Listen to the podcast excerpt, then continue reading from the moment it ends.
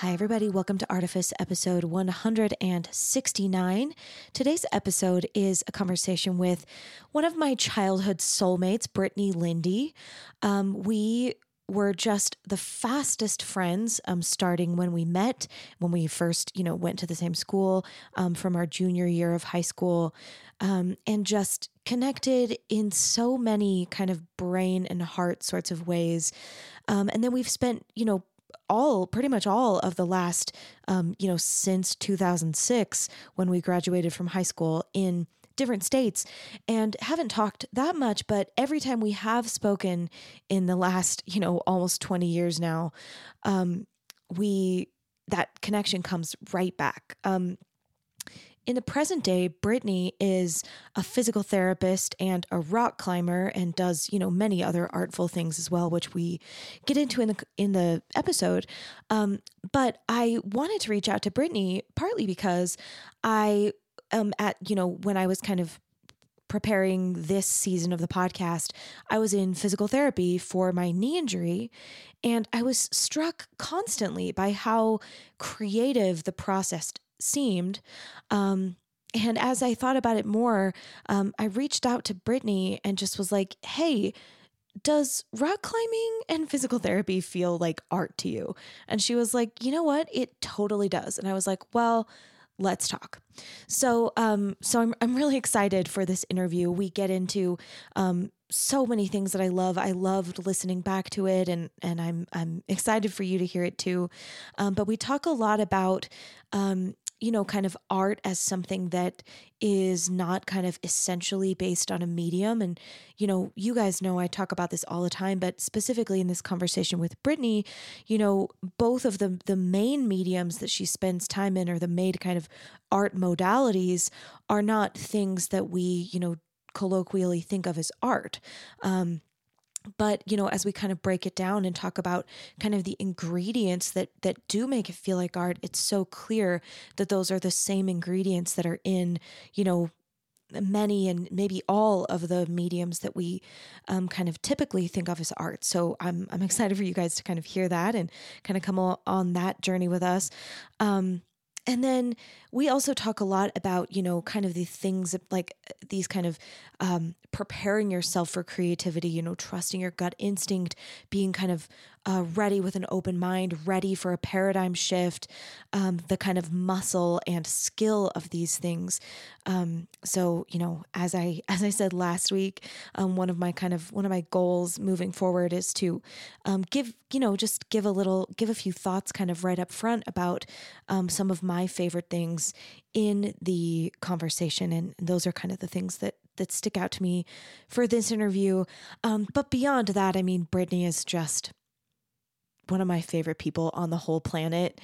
Um, she's everything. She's brilliant and just hilarious and joyful and colorful and, you know, honest and, um, just, I'll just tell another like quick little story just randomly. And I feel like, um, you guys know, I've been, I've been kind of talking in the episodes and also in the intros about just how I'm starting to, um, really appreciate the kind of stack up mashup of like, um, listening to the conversations that happened six months ago, you know, talking about those things with the in- interviews that I'm conducting in real time, blah, blah, blah, blah, blah. So there's all that. And it's very possible that, you know, that kind of, um, you know, sort of prompt in my, in my brain is making me like aware of other places in my life where this sort of time is a flat circle phenomenon is occurring. But it just so happened that like, you know, um, a couple of days after I had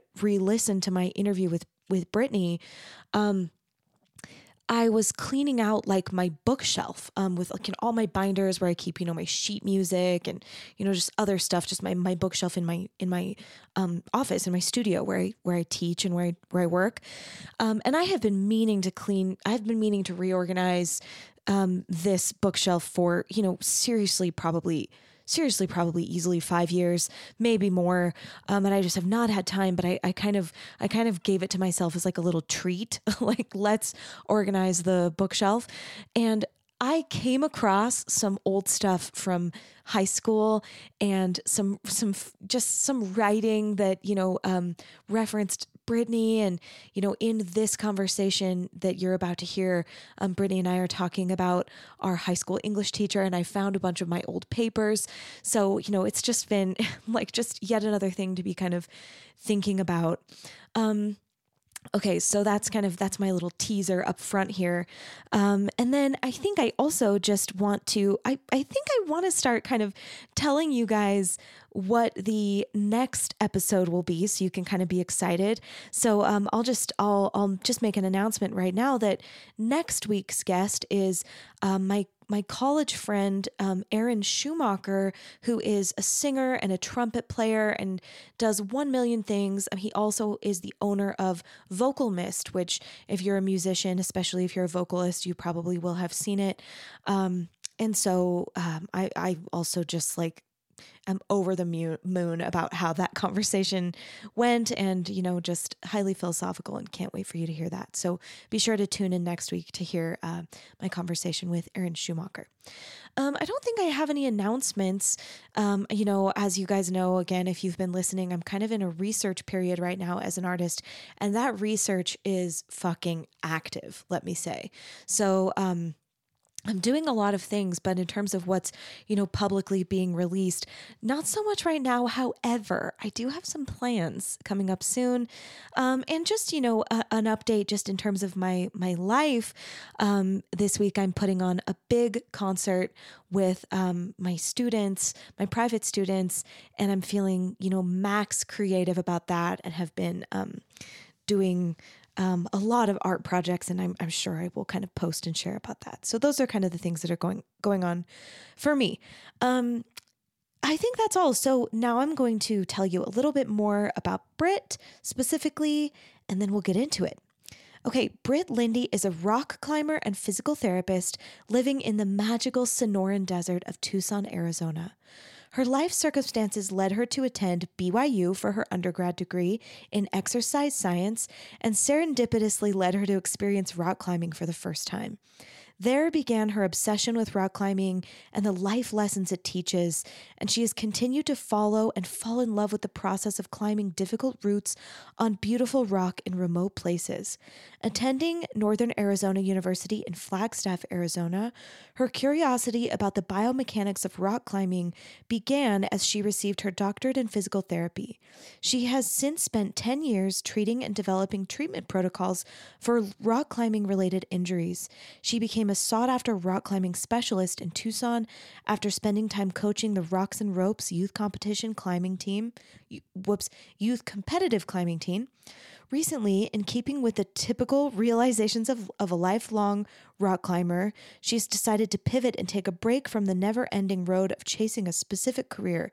She is now working in home health and adores her new geriatric caseload and the conversations she gets to have with people who have who've lived entire lives. People who have lived entire lives. Hell yeah, Britt, I'm right there with you. She is now more focused than ever on letting go of the past and the future, living in the moment and not worrying about what could happen. She is rededicating to climbing and is now able to spend more time training for the aesthetic climbs of Mount Lemmon in her magical Tucson backyard. She lives with her partner, Bria, and two sons, dogs, Max and Diesel. She describes her little family as a little love puddle. That checks out for me. Okay, everybody, I cannot wait for you to hear this precious conversation between me and my old, beautiful sister, Britt Linde. Here it comes. Great art almost feels like magic. It opens our minds to brand new ideas and teaches us to see ourselves and our world more clearly. Of course, behind all great art, there are artists, and I think that's where the real magic happens. As we go beneath the art itself to explore how artists do what they do, we see glimpses of the sorts of creativity and resilience that lead to the art that moves our world. And maybe we can learn to borrow some of that magic for our own thinking. That's the goal here. And now that we're on the same page, let's dive in. I'm Emily Merrill, and this is Artifice. Well, how are you today? Good. Sorry I was late. I like...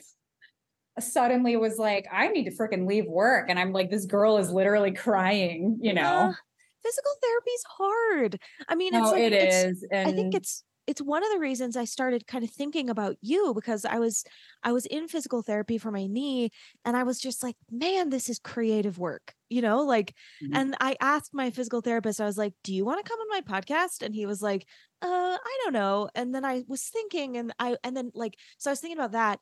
And then I was also thinking about like writing and kind of like, you know, thinking about the ways in which like artistic skills, like sort of, um, manifest themselves in like whatever we're kind of doing. And that's why mm-hmm. I texted you and was like, hey, does rock climbing feel like art to you? And it very like, much totally. does. So, so I was like, yeah. I gotta talk to Britt. It was interesting actually, because when you texted me, I was like, I was like, oh no, it totally is. Like, and I hadn't really thought about it that hard, I'll be honest, but I think that's sure. how it is a lot of times.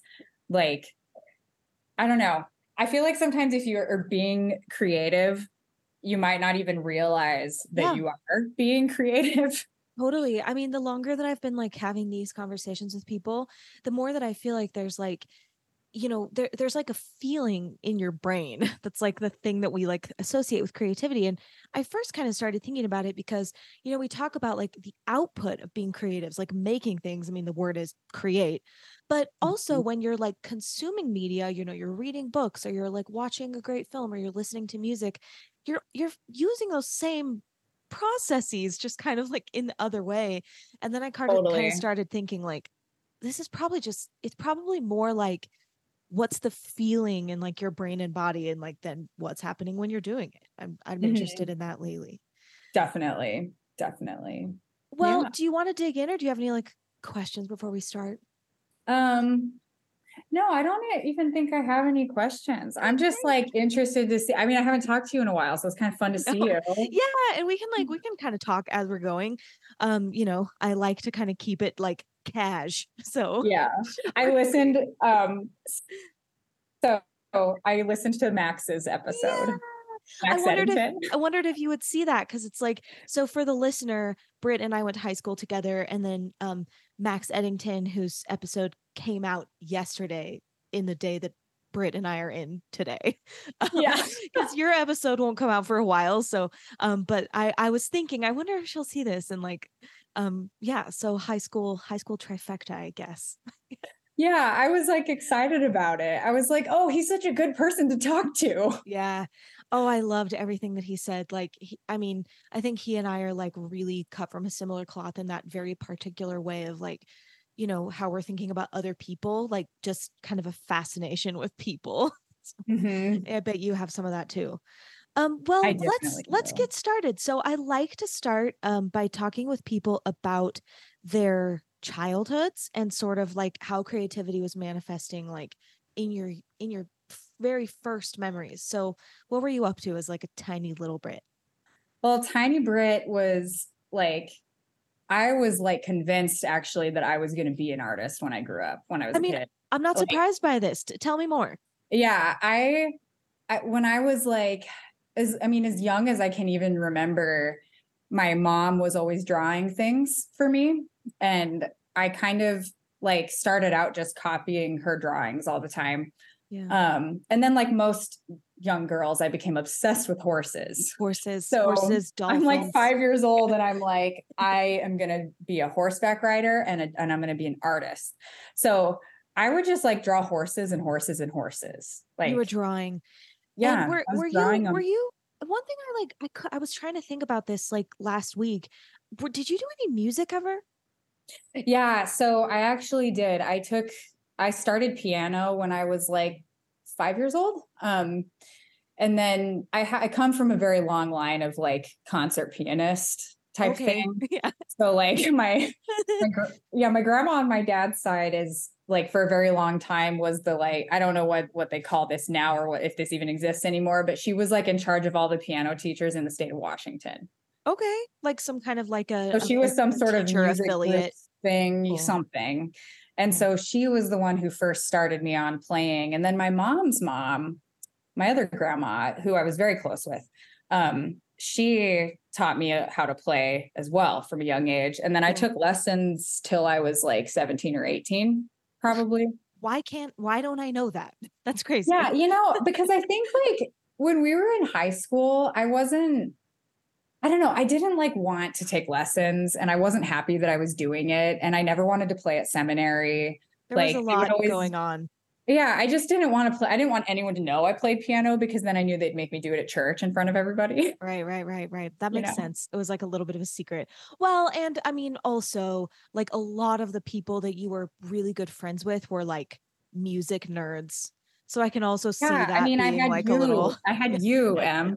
So well, it was and like... like I have a specific memory of like going to John Eric's um, piano recital with you. Yeah, John Eric. So there was also that. Yeah, yeah. yeah I if mean, you want like, to talk about piano playing, yeah, John Eric. Yeah, that's a whole different okay. thing. So yeah, if you're if you're spending time with someone who's like playing, oh, I don't know why am I. Are you hearing those like little blips? Mm-mm. Okay. I think I'm fine. I think my, like my headphones are maybe just like, I think I need a new cable on my headphones.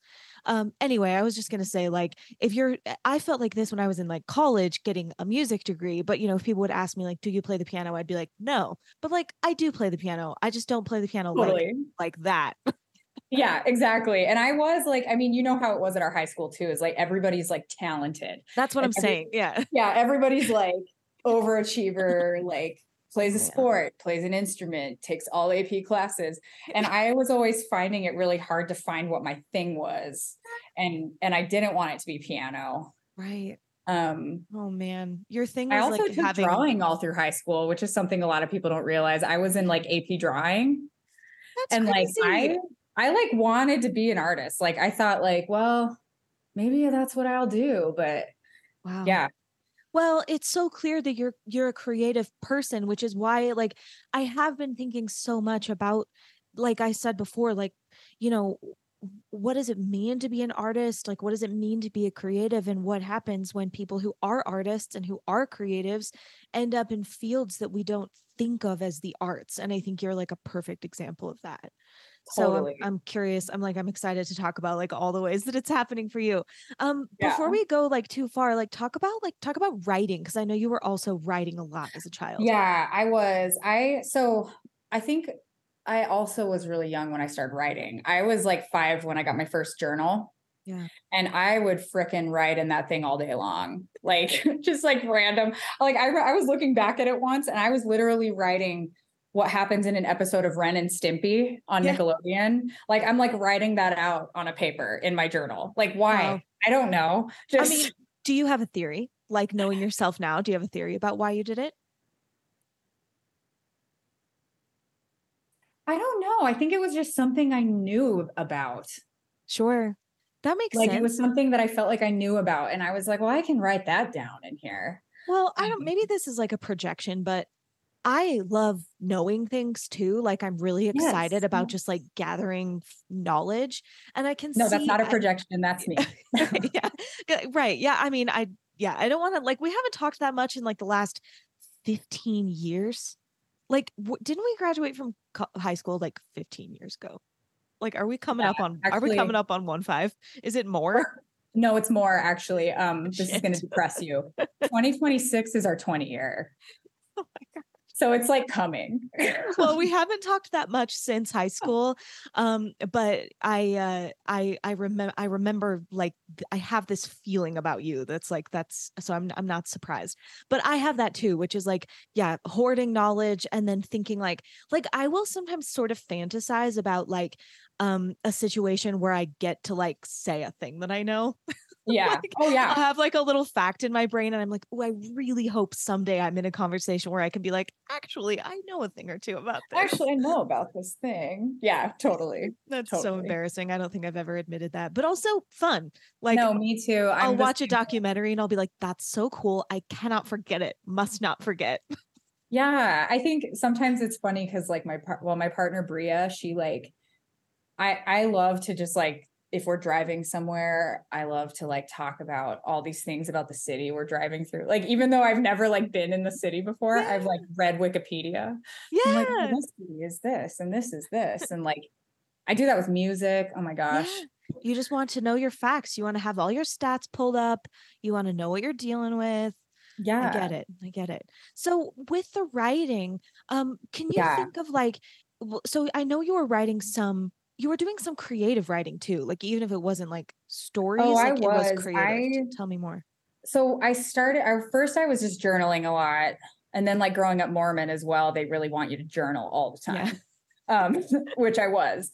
But then it was actually in high school, um, Missus Snyder. Yeah. Joan. Um, junior year of high school. I still talk about her. I still think about her all the time because like, I still credit her with like t- teaching me how to like put my thoughts onto a piece of paper. Um, yeah. Because I started, I think with Missus Snyder's A P English class, her just challenging me to like really write what Britt is thinking on the page. Yeah. Like yeah. not write like you're this person or write like you're this person. Um, she really spurred me into like blogging. Oh. And so I actually have a lot of blogs on the internet. Like if you're ever really bored and you want to like search the deep. Britt, I didn't know that. I didn't know you were writing but, still. Yeah, I was writing a lot. And then especially in college and then after college, I was blogging a lot, but I, I have like multiple blogs. And so one of them was, was more just Britt's thoughts about the world. And that was the one that, that feels to me now the most me was me just writing my deep, dark thoughts about the world, essentially. Yeah. yeah. Um, and like your but, kind of early twenties. Yeah. yeah. And then just like writing it really well too. Yeah. And, um, my turning point still is that one essay that you texted me about. Like when you texted me that, I was like, she remembers tell, the gorilla essay. Tell the tell the listener. So of course, I think about it like all the time. I think about it so often. Yeah, because it was like little Britt's brain, and then just yeah, I don't know, but yeah, we were like in. We had to write the college entrance essay that she sure. wanted us to write for practice, and like she was a very scary English teacher for anyone who's listening. She was like she was almost eight tall, British, like wore heels, like made the class in a circle so no one can slack off, and like you have to all like be paying attention. Yeah. And she was a scary grader. She would just like say it how it was, yeah. and. She wanted us to write this college entrance essay. And I had like decided that I was going to be a physical therapist at this point, which is also somewhere I never thought I'd go, but yeah. here we are. Um, but I was like, gosh, I think I always knew I was going to end up medical because I just remember when I was little, I would picture myself growing up to be a gorilla because like they're so big and strong and they can fling around. And I loved the monkey bars. And I was like, I just want to be a gorilla when I grow up. Cause like, that would be cool. And everyone keeps telling me I can be anything I want when I grow up. Yeah. So I think I'm just going to be a gorilla. So then my essay, the first line I wrote, um, when I was little, I wanted to be a gorilla when I grew up. And that was like the first line of the essay. And, and then Missus Snyder was like, oh my gosh, I have to read this to the class. And like she read did. my essay to the class. Yeah, I remember. But, um, but yeah. I wanted to be a gorilla that that helped the other animals. That was my plan. So cute. Well, and you're a rock climber, so you are still. And I'm a rock fl- climber. You're flinging yeah, yourself so it's, all around. It's kind of funny because that essay was like setting the tone for my life. It came true. It just yeah. came true in like a different way than you. And maybe there's also something that's like a. Maybe there's also like a little bit of like a gender. Uh, what's the word uh-huh. like? Like a fuck you. Somewhere absolutely. in there. Yeah, oh, absolutely. Kind of like a gender norms. like. Absolutely. I like, especially being at our high school, like it's, there's so few of us that are women that actually did things at, like that were career oriented yeah. after school. Not um, that it's bad. I want yeah. people to like be a stay-at-home mom if they want. I think that's yeah. like a beautiful thing to do, but it just wasn't what I wanted to do. But everyone else want, wanted to stay home. Well, from my perspective, it was like we weren't really given the option. Like it, it wasn't kind of actually presented. Like even for me, you know, my my dad was very like, you're gonna go to college, you should probably go to grad school. But it was still kind of like, in case your husband dies, or like in case your husband leaves mm. you. Um, it's always it was, like a backup plan. Yeah, it was never like, hey, what do you want to be? How do you want to like move in the world? Um, I was certainly not like permitted to like think like that. So I, it's yeah, I don't. It's I think it's about like the lack of the presentation of a choice, like. It, it totally. really wasn't, it wasn't presented to us like, like it was a choice. It definitely wasn't. And they like the bishop at church, I, I like remember this moment because my heart just like dropped, but like one of the bishops in high school was really uh, like not happy with me that I wanted to go be a P T. Like he, I remember him just telling me like, you know, go to school. That's nice. But like, don't focus on it too hard. Yeah. Because you also need to focus on getting married. Yeah. I had a similar experience when I was already in college. I was taking like uh institute, which for the listener is like these like basically Bible study classes that you go to like as when you're in college, like as an adult, if you're Mormon. And uh the the class was talking about something like, you know, the fucking appearance of evil or some bullshit. And the teacher said, like, in front of the class, they were like, uh, well, like Emily here, like, she must have not really been listening to the spirit when she chose her major as like a jazz, like jazz studies, because she has to spend time in like bars. And I was like, I was oh so, I was so deeply offended because my choice to like major in music felt like really spiritual to me. Like, um, of course. Yeah. Like well, very mystical almost. Yeah. Absolutely. Yeah, yeah. And I think, I mean, you are someone who has a gift, Emily, like, thanks. But you also like work your fucking ass off. So yeah, I do. A little bit you have that like magic combo. Well, you kind of do too. I mean, we have it in different ways, I think, but well, I wanted to at some point tell the listener about like kind of the beginning of our friendship, because it's one of those like magical, weird, like, I don't even, it doesn't make any sense to me. Um, but like what I remember of it is, um, you had just like came to our school, right? Like you hadn't been in Mountain View. So it was like junior year. Yeah. We like moved from Minnesota. Oh man, that's so yeah intense. to, to so Mesa, intense. so intense. And like your parents were like maybe just kind of go, f- finishing their divorce. So I can't remember. They were that already part. divorced, but it was a whole shit. It's a whole shit storm. It was kind of still like it was tricky. It so was very was like raw. A thing. Yeah. yeah. Okay, that's kind of maybe what I remember. But um, we were both in like first, like a hour, not even first period, but like pre first period chemistry, and we both were struggling in there. Mm-hmm. I mean, maybe I don't know if you were struggling with like oh, I material. Was. Okay, yeah. It was like one of the it was like the that was maybe one of my two classes in high school that I struggled the most with. Absolutely. Like, was it because it was chemistry, or was it because it was six in the morning, or was it because all of my best friends sat at the same table with me? I know, we all were just in there. We were silly, we were giggling, we were distracted.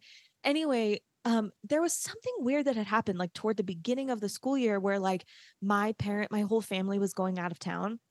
Yeah. And yeah, yeah, I yeah. was like, I, I didn't want to be in my house alone. So I like asked Britt if she would like come stay with me over the weekend. And we barely knew each other. And I was like, finally, someone's inviting me to something. Like I was like so psyched. Oh my gosh. It's so funny. And that's so out of character for me. Like I'm I'm like shy and like I get nervous about stuff like that, but that's it. But it just like it was like one of those instant like sister bonds. Mm-hmm. And then we both had knee problems. Yeah, so we there did. was also that. Did you have knee surgery like at the beginning we of senior year too? Yeah, we both had knee surgery. Yeah. We were both just like the knee surgery patients. Shit. Um, yeah. Well, seven, seventeen years ago. So I was seventeen when I had that knee surgery, and now and then I had this knee surgery when I was thirty-four. So is it your same A C L? No, the other one. And I tore, so I tore, um, I tore my A C L and my M C L and bilateral meniscus. And the, I had both of the menisci were like repaired. So I was like on crutches for like nine weeks, which sucked. Yeah, that was, I remember watching you walk. I remember, um, God, I can't remember his last name, Stewart. Um, Durant, Durant, I think. Yeah. He was making fun of you walking. We were walking behind you at school and your knee kept on like, now I know what was happening because I'm a P T. Your tibia kept sliding anteriorly oh, every time you were taking a step. And he was like, why are you walking like that? Like, are you trying to get attention? Like, what's your deal? He's giving you a hard God. time. And I was I like, not remember that. He's messed up. I was like, don't say that to her. She's you. not walking that way on purpose. Well, remember how my parents didn't believe me that my A C L was torn? Yeah, classic. Yeah, classic. Um, but anyway, then we both had knee surgery, and then we were both trying to take like five A P classes, and mm-hmm. we spent a lot of time together with your cat, George. Yeah. Those are the memories that I have. He was the best. Yeah. We did a lot of homework together. A we lot did. of homework. A lot together. of calculus, a lot of physics, a lot of yeah. chemistry. Yeah. Well, yeah. I I think I barely survived that chemistry class, and then never did chemistry ever again. I was like, note to self, I'm bad at this. It's so um, hard. And it's yeah. way harder. In college. You did, you did way more. I know you kept, I, I never took, I never took another math or science class after that. Like Good that was job. The end. Yeah. Good choice. I was Seriously. Like, I'm going to nail these A P classes. And then I'm going to be like, no more. Yeah. I like still, gosh, chemistry is what almost like would have stopped me in college. Yeah. Honestly, like, oh, thank man. God I only had to take O-chem. I had to take O-chem and I had to take biochem. I didn't have to go any further than that, but O-chem about killed me for sure. Oh, I have, I've heard terrible things about it.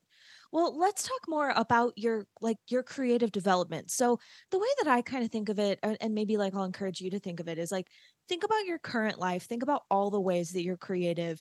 And then let's try to like talk about how those things like reconnect. So like, you know, yeah. for example, oh, yeah. like if you're creative with like, um, your patients, like where does kind of like that, you know, paying attention to people, like writing, like climbing, you know, just what, what was the like raw creative material that like you were working with, like as a, as a young person? Like right now, let's go the opposite direction. Okay. If you can. If you can. So, yeah. I mean, definitely right now it's people, people, people all the time. Like, mm. um, I, um, over the year, I've been a P T for ten years now. Wow. Which is crazy. That's crazy. Um, and I have learned that basically nobody's the same. Nothing is like they taught you in school. Um, if you can't mold your treatment to a person, you are a terrible physical therapist. Yeah. Like yeah. it's basically everything I do is just creatively, how can I get this person to engage this muscle better? How can I, um, how can I get this person like engaged in what we're doing here to the point that they're actually going to do what I asked them at home? Right. Um, working with like someone who's geriatric, I work with, um, right now I treat like, I would say a wide variety, like my youngest patient's an eight year old, my oldest is like a ninety-seven year old. Wow. And then I treat a shit ton of rock climbers. Yeah, so yeah, yeah. It's kind of this like crazy, but like, that's what I love about my job in particular is I'm not pigeonholed into one thing. Mm-hmm. Um, yeah, it's always I, changing. It's like, it is. And with every single person, it's new. That's awesome. Yeah, exactly. And I very much enjoy meeting someone and looking at them as a whole entire human. Like I don't, um, I try really hard to just like the first visit, we talk a lot because I want to hear, what do you do every day? Um, functionally, what do you, what does your body need to be able to do? Yeah. Um, sometimes if it's more of like a chronic pain, emotional thing, it's okay. We got to retrain your nervous system. So explain to me everything you do and how it feels. Um, and it's basically just creatively getting people through their life yeah. and being that person. Well, the next question I was going to ask, which you like kind of just touched on it, is like, how do you think differently about, you know, looking at someone's body and going, you know, like what, what are your, what is your shape and like, how are your, how's your body built versus like their personality and like the kind of things that they're like, you know, more socially and emotionally, like how, how are you, how are you thinking about it? That's like such a good question. It's like really interesting actually, because I find that everybody's body matches their personality. Like Tell I would say everything. Mm-hmm. That is so fascinating. Tell me more. Like, it's so funny. Like all of the, like, I would say people like you and I, um, which I'm also not going to project this onto you. Okay. I just know you because you're my friend. Yeah. I am anxious as fuck all yeah. the time. Okay. Yeah.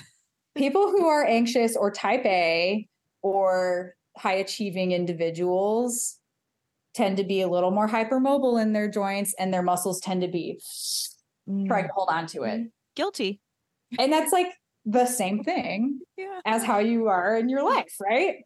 Yeah. Like, and then you get people who are, you know, severely traumatized, maybe. Um, I, in two, here in Tucson, I treat a lot of people who are very low income, um, people who sometimes are homeless or have been homeless often in their life, or someone who's been in prison and now they're out of prison. Maybe they're, they've been sober for thirty years, whatever it is. Like, people's bodies hold on to their trauma. Yeah. And sometimes all I do is talk to someone and their pain goes away.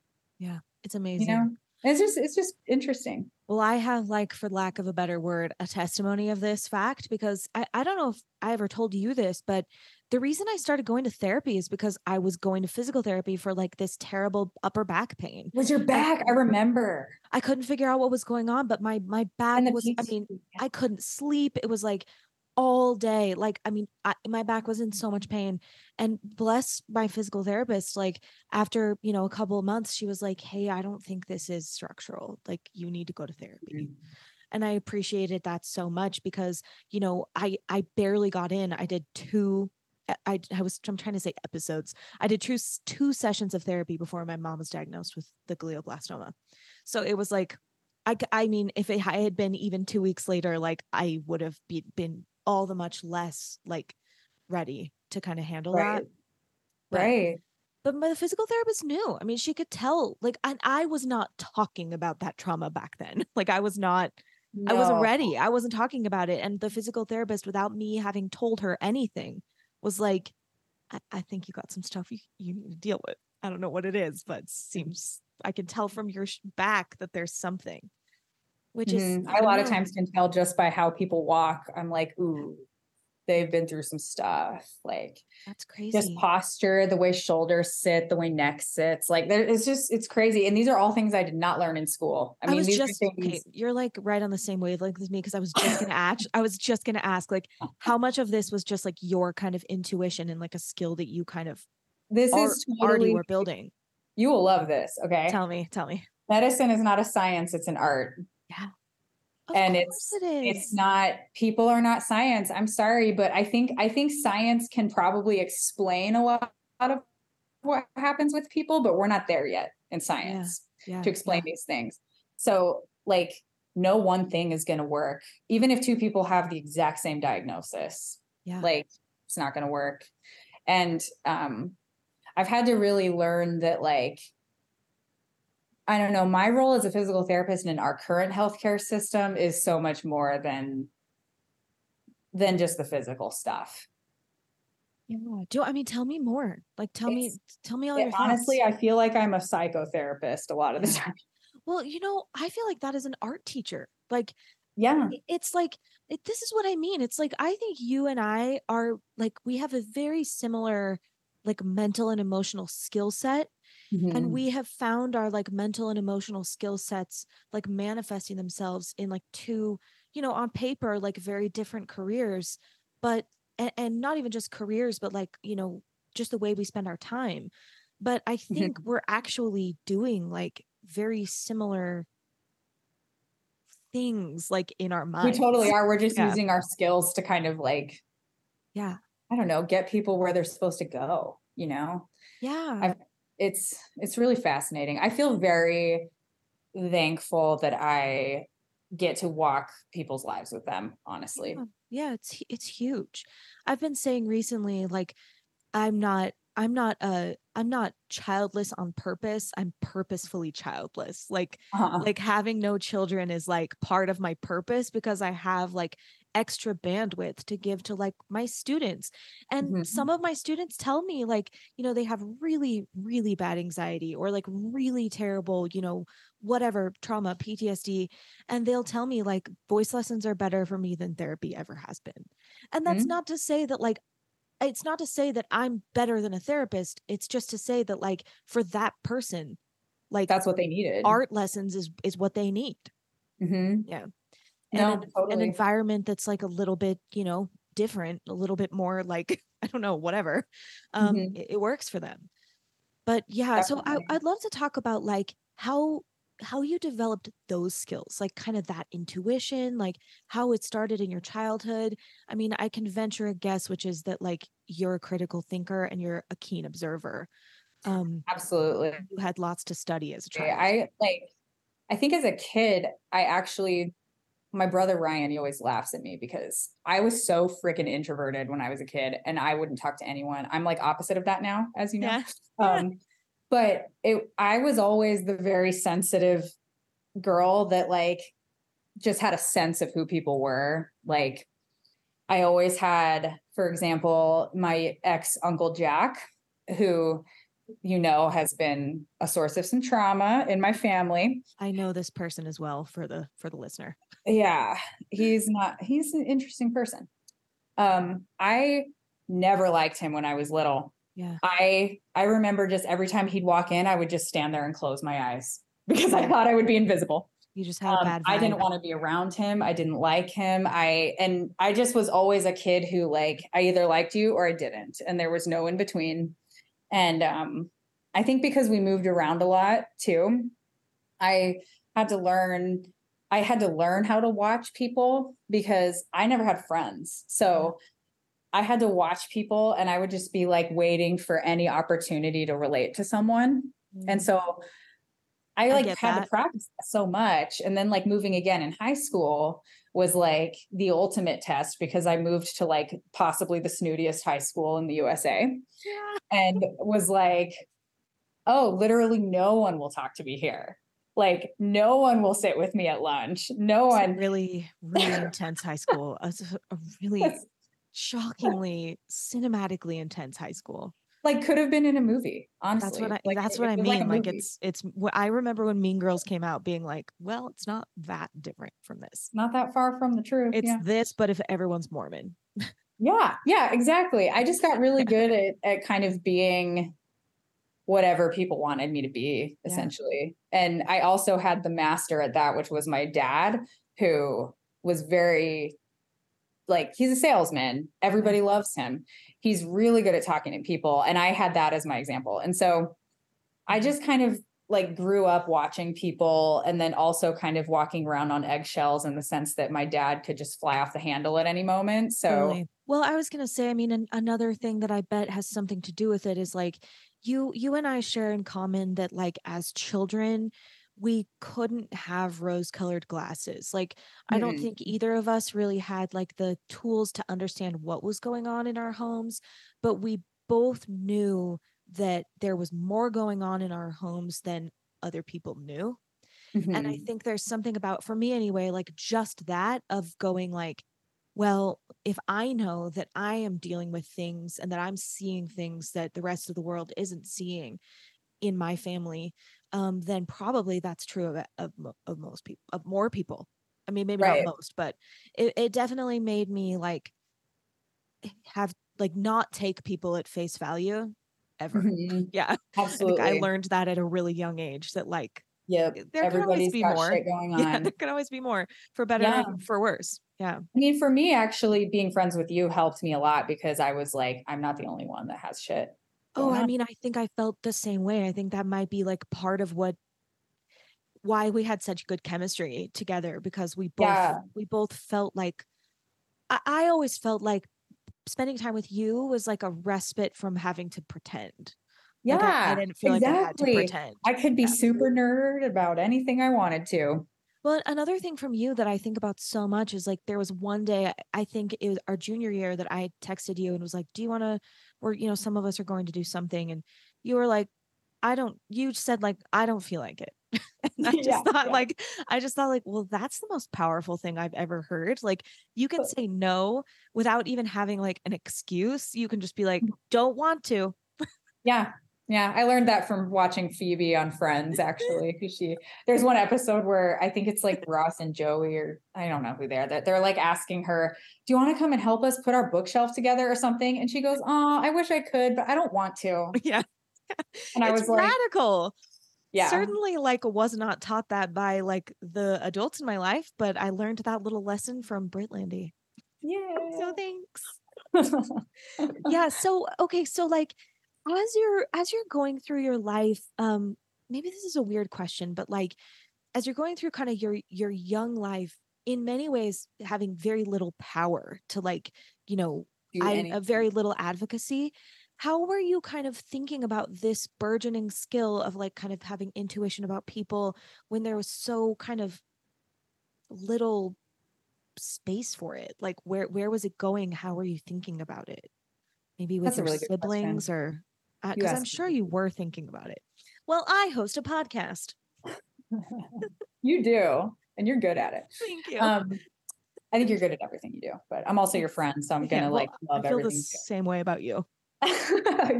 You're the best. Um, I think I I channeled a lot of it into into writing. Yeah. I mean, I wrote a lot in yeah. my journal, as I said. Um, I was constantly searching, honestly. And like, this is what I was thinking about this is I was trying to think about like climbing and physical therapy and like creativity. And I, I think like, I've always been someone who never felt like I was really good at any one thing until the past ten years yeah. of my life. Like until I started really being like, no, this is who I am and I'm going to live my truth now. Um, so it was very like, I just, I always knew that I was smart. Like I felt like I was smart. Um, I knew that I thought about things different than other people. Yeah. And I knew that I was really good at reading people, um, and like having feelings about people, but I didn't really understood, understand what any of it meant. And I was always searching for why I hadn't had this. That's so like, I was, was like, what is the point of this? Like, why am I like this? This is so annoying. Like, why am I so obsessed with everyone I meet all the time? And I want to know everything about them. Um, yeah. And it wasn't until like, going to college, grad school was, was where I just like one eighty flipped and yeah. suddenly was like, I am a rock climber. I am a physical therapist. I am like damn good at these things. And oh, go ahead. I don't know. That was when I finally was like, this is what I'm good at. Yeah. Like, yeah. I always was trying to play basketball, trying to run track and cross country, trying to, but none of it felt like the thing. Yeah. Yeah. Yeah. I, I don't know. I just that. said a lot of things. No, no, I, no, I totally. Well, one, one of the things that I was thinking as you were talking is like, I, this feels relatable to me too. Like, I think a lot about identity and like, you know, how, like, I think this, this podcast is like many curiosities for me. And like, depending on who I'm talking with, like different themes will kind of be like, okay, this is what I want to talk about with you. Yeah. But I think one of the things for me is like, I'm fascinated by kind of nature versus nurture. Like, the things that are kind of just yeah. in our like core little, like, you know, whatever. And then the ways in which the environment or the people around us, like, can help us flourish that or can kind of squash it, and kind of thinking about resilience and like how we kind of use creativity to like find ourselves. I, I mean, I think that's like a, totally. a, a big thing I'm into. So I, I, I wonder if like hearing you talk about like what you were confident about, like, I knew I was smart. I knew that like, I, I relate to some of these things. Like, there were things in my like young identity that I knew were just immovable. There were things that I was like, I just am sure about this, but then I also felt so insecure. I felt so displaced. I felt like, you know, mm-hmm. and it was very, very difficult for me to figure out how to like, what am I trying to say? It was almost like my identity was formed enough that I knew I was bad at faking. Like, I knew like I couldn't just be like, oh, I'll chameleon myself into this group, or like, I just couldn't mm-hmm. do it. Like, I, I just knew that I, I couldn't do certain mm-hmm. things. Um, but then I also like absolutely did not know how to like express like, uh, in a way that felt any good. That. Yeah. yeah, any yeah of it. In a way that yeah. worked. Like, I never could, I had a hard time in college with a lot of my friends because I would be, of course, asking a lot of very difficult to answer questions about religion. Yeah. And all of them would just look at me like, why do you even think about that, Britt? Like, why do you even go there? And, and I'm sitting here like, how are you not? Yeah. Yeah. Yeah. Like, yeah. oh yeah. And, why, and then I'm feeling like, why is everyone so different than me? And why am I the only one that's sitting here thinking this is all bullshit? Like, and how can no one else see that there's something weird? Yeah. I wonder if we had like, cause you're, you were like maybe two years ahead of me on like kind of leaving the church. Does that feel right? Like, I know yeah, we were both, I was like just slightly ahead of you. There was like definitely some overlap, but sometimes I wonder if part of what happened to me is like, I went to a school where I was the only Mormon. So I yeah, mean, like in was, my whole yeah. program. So I think yeah. like, I wasn't quite bombarded with it like you were. Yeah. And took me like a minute longer to be like, it took me, I mean, it took me moving to Utah to be like, oh, eh, hold on. Yeah. What's going I, on? I had so many weird times at B Y U, man. Like I, um, especially being in science classes at B Y U, yeah. I was always like, you're explaining this all in this correct way, which is the science of it. But then you're also having us pray at the beginning of class. And I'm just like, none of this is making any sense to me. Like, gosh.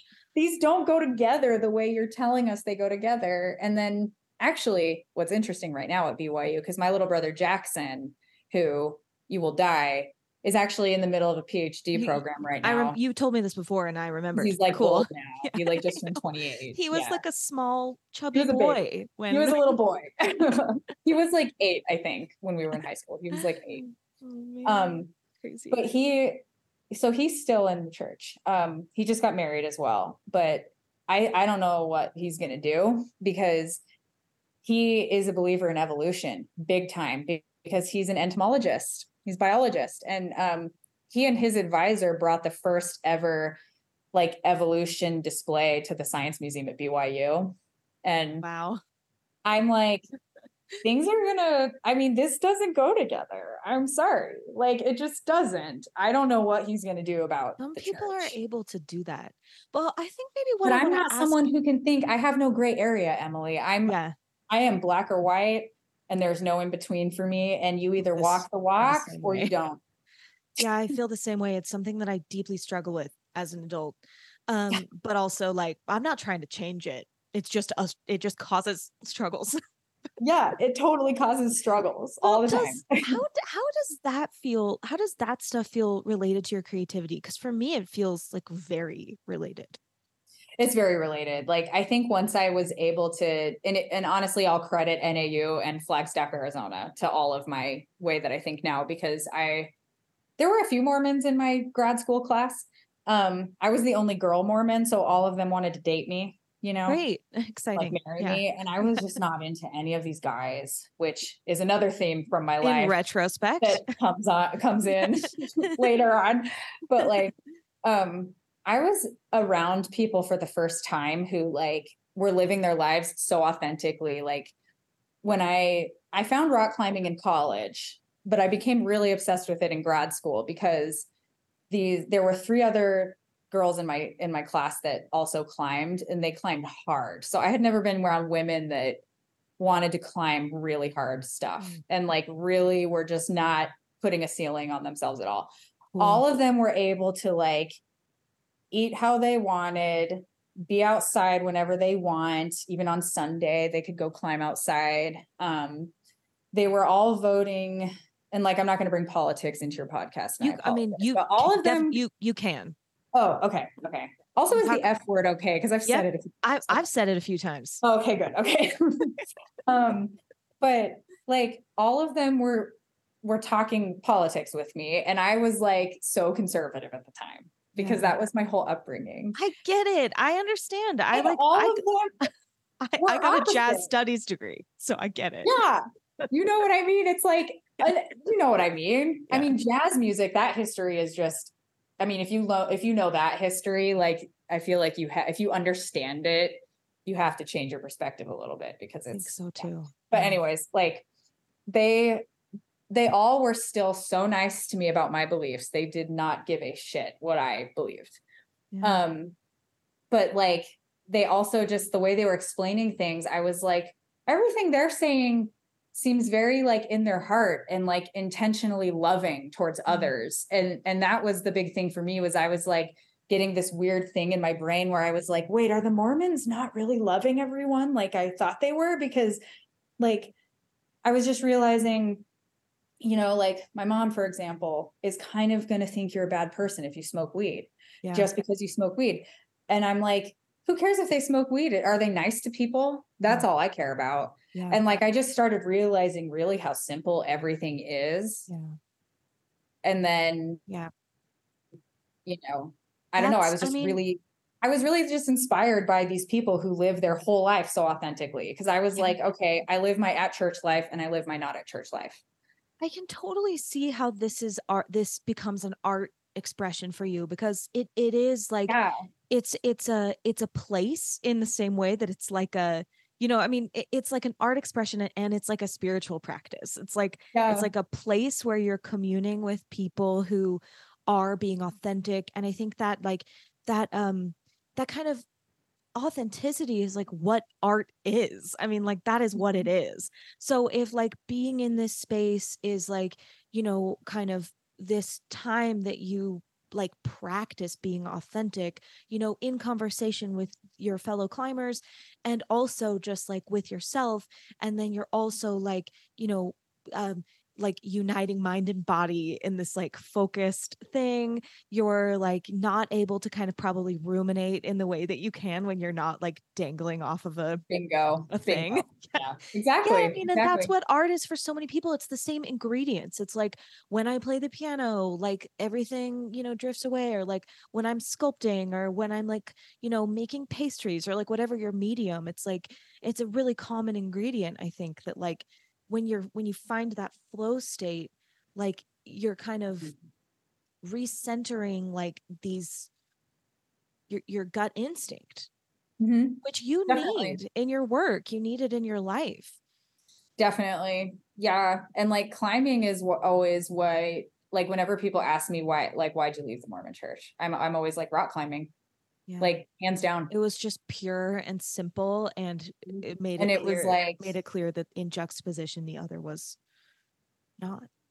That's a one hundred dollars word you just used. Which thing? Oh, that's a Missus Snyder word. Dude, I seriously, like, I so frequently, because I I write like essays still, like all the time, and I just feel like how much would I have to like pay Joan Snyder monthly to just like give me feedback on everything I write. Oh no, I miss it so much. I tried to, I wrote her a letter one time. I don't know if she ever got it, but I sent no. it to Mountain View High School a couple of years you after. You know who I bet is in contact with her is Max. We should ask him. Oh, dude. She probably doesn't even remember me now. I bet she does.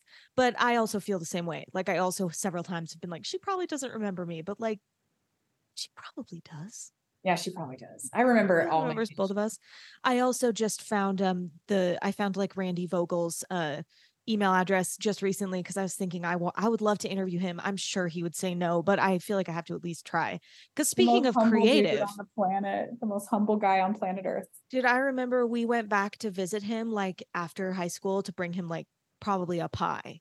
Yeah, certainly a pie. A pie day. Yeah, yeah, and uh, and he was so shy and weird. I love him. What a sweetheart. And what a creative, what an artist. Like, I don't know. And I'm, like I said, I'm just fascinated with people like finding their creative and like their artful expressions, like in whatever medium, like yeah. whatever you're doing. Okay. Absolutely. Let's, let's talk about paradigm shifts.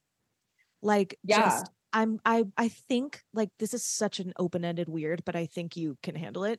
Um, I, I would that. love, I would love to talk about like, how, like, do you feel like you can like train your brain to like be more ready for a paradigm shift?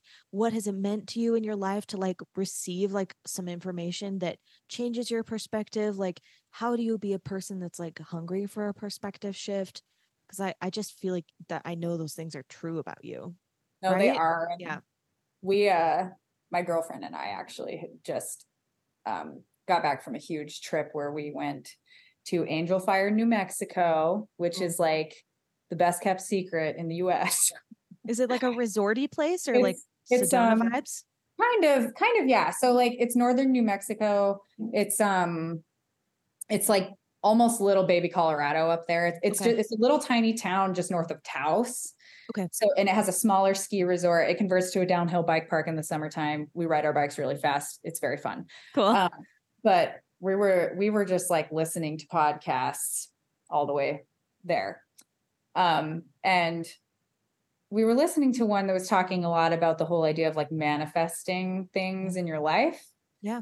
And I feel like that for me, in order to manifest or to like be ready for a paradigm shift, for example, it's like, I think you have to be just like so incredibly like humble in a way that is like loving to yourself.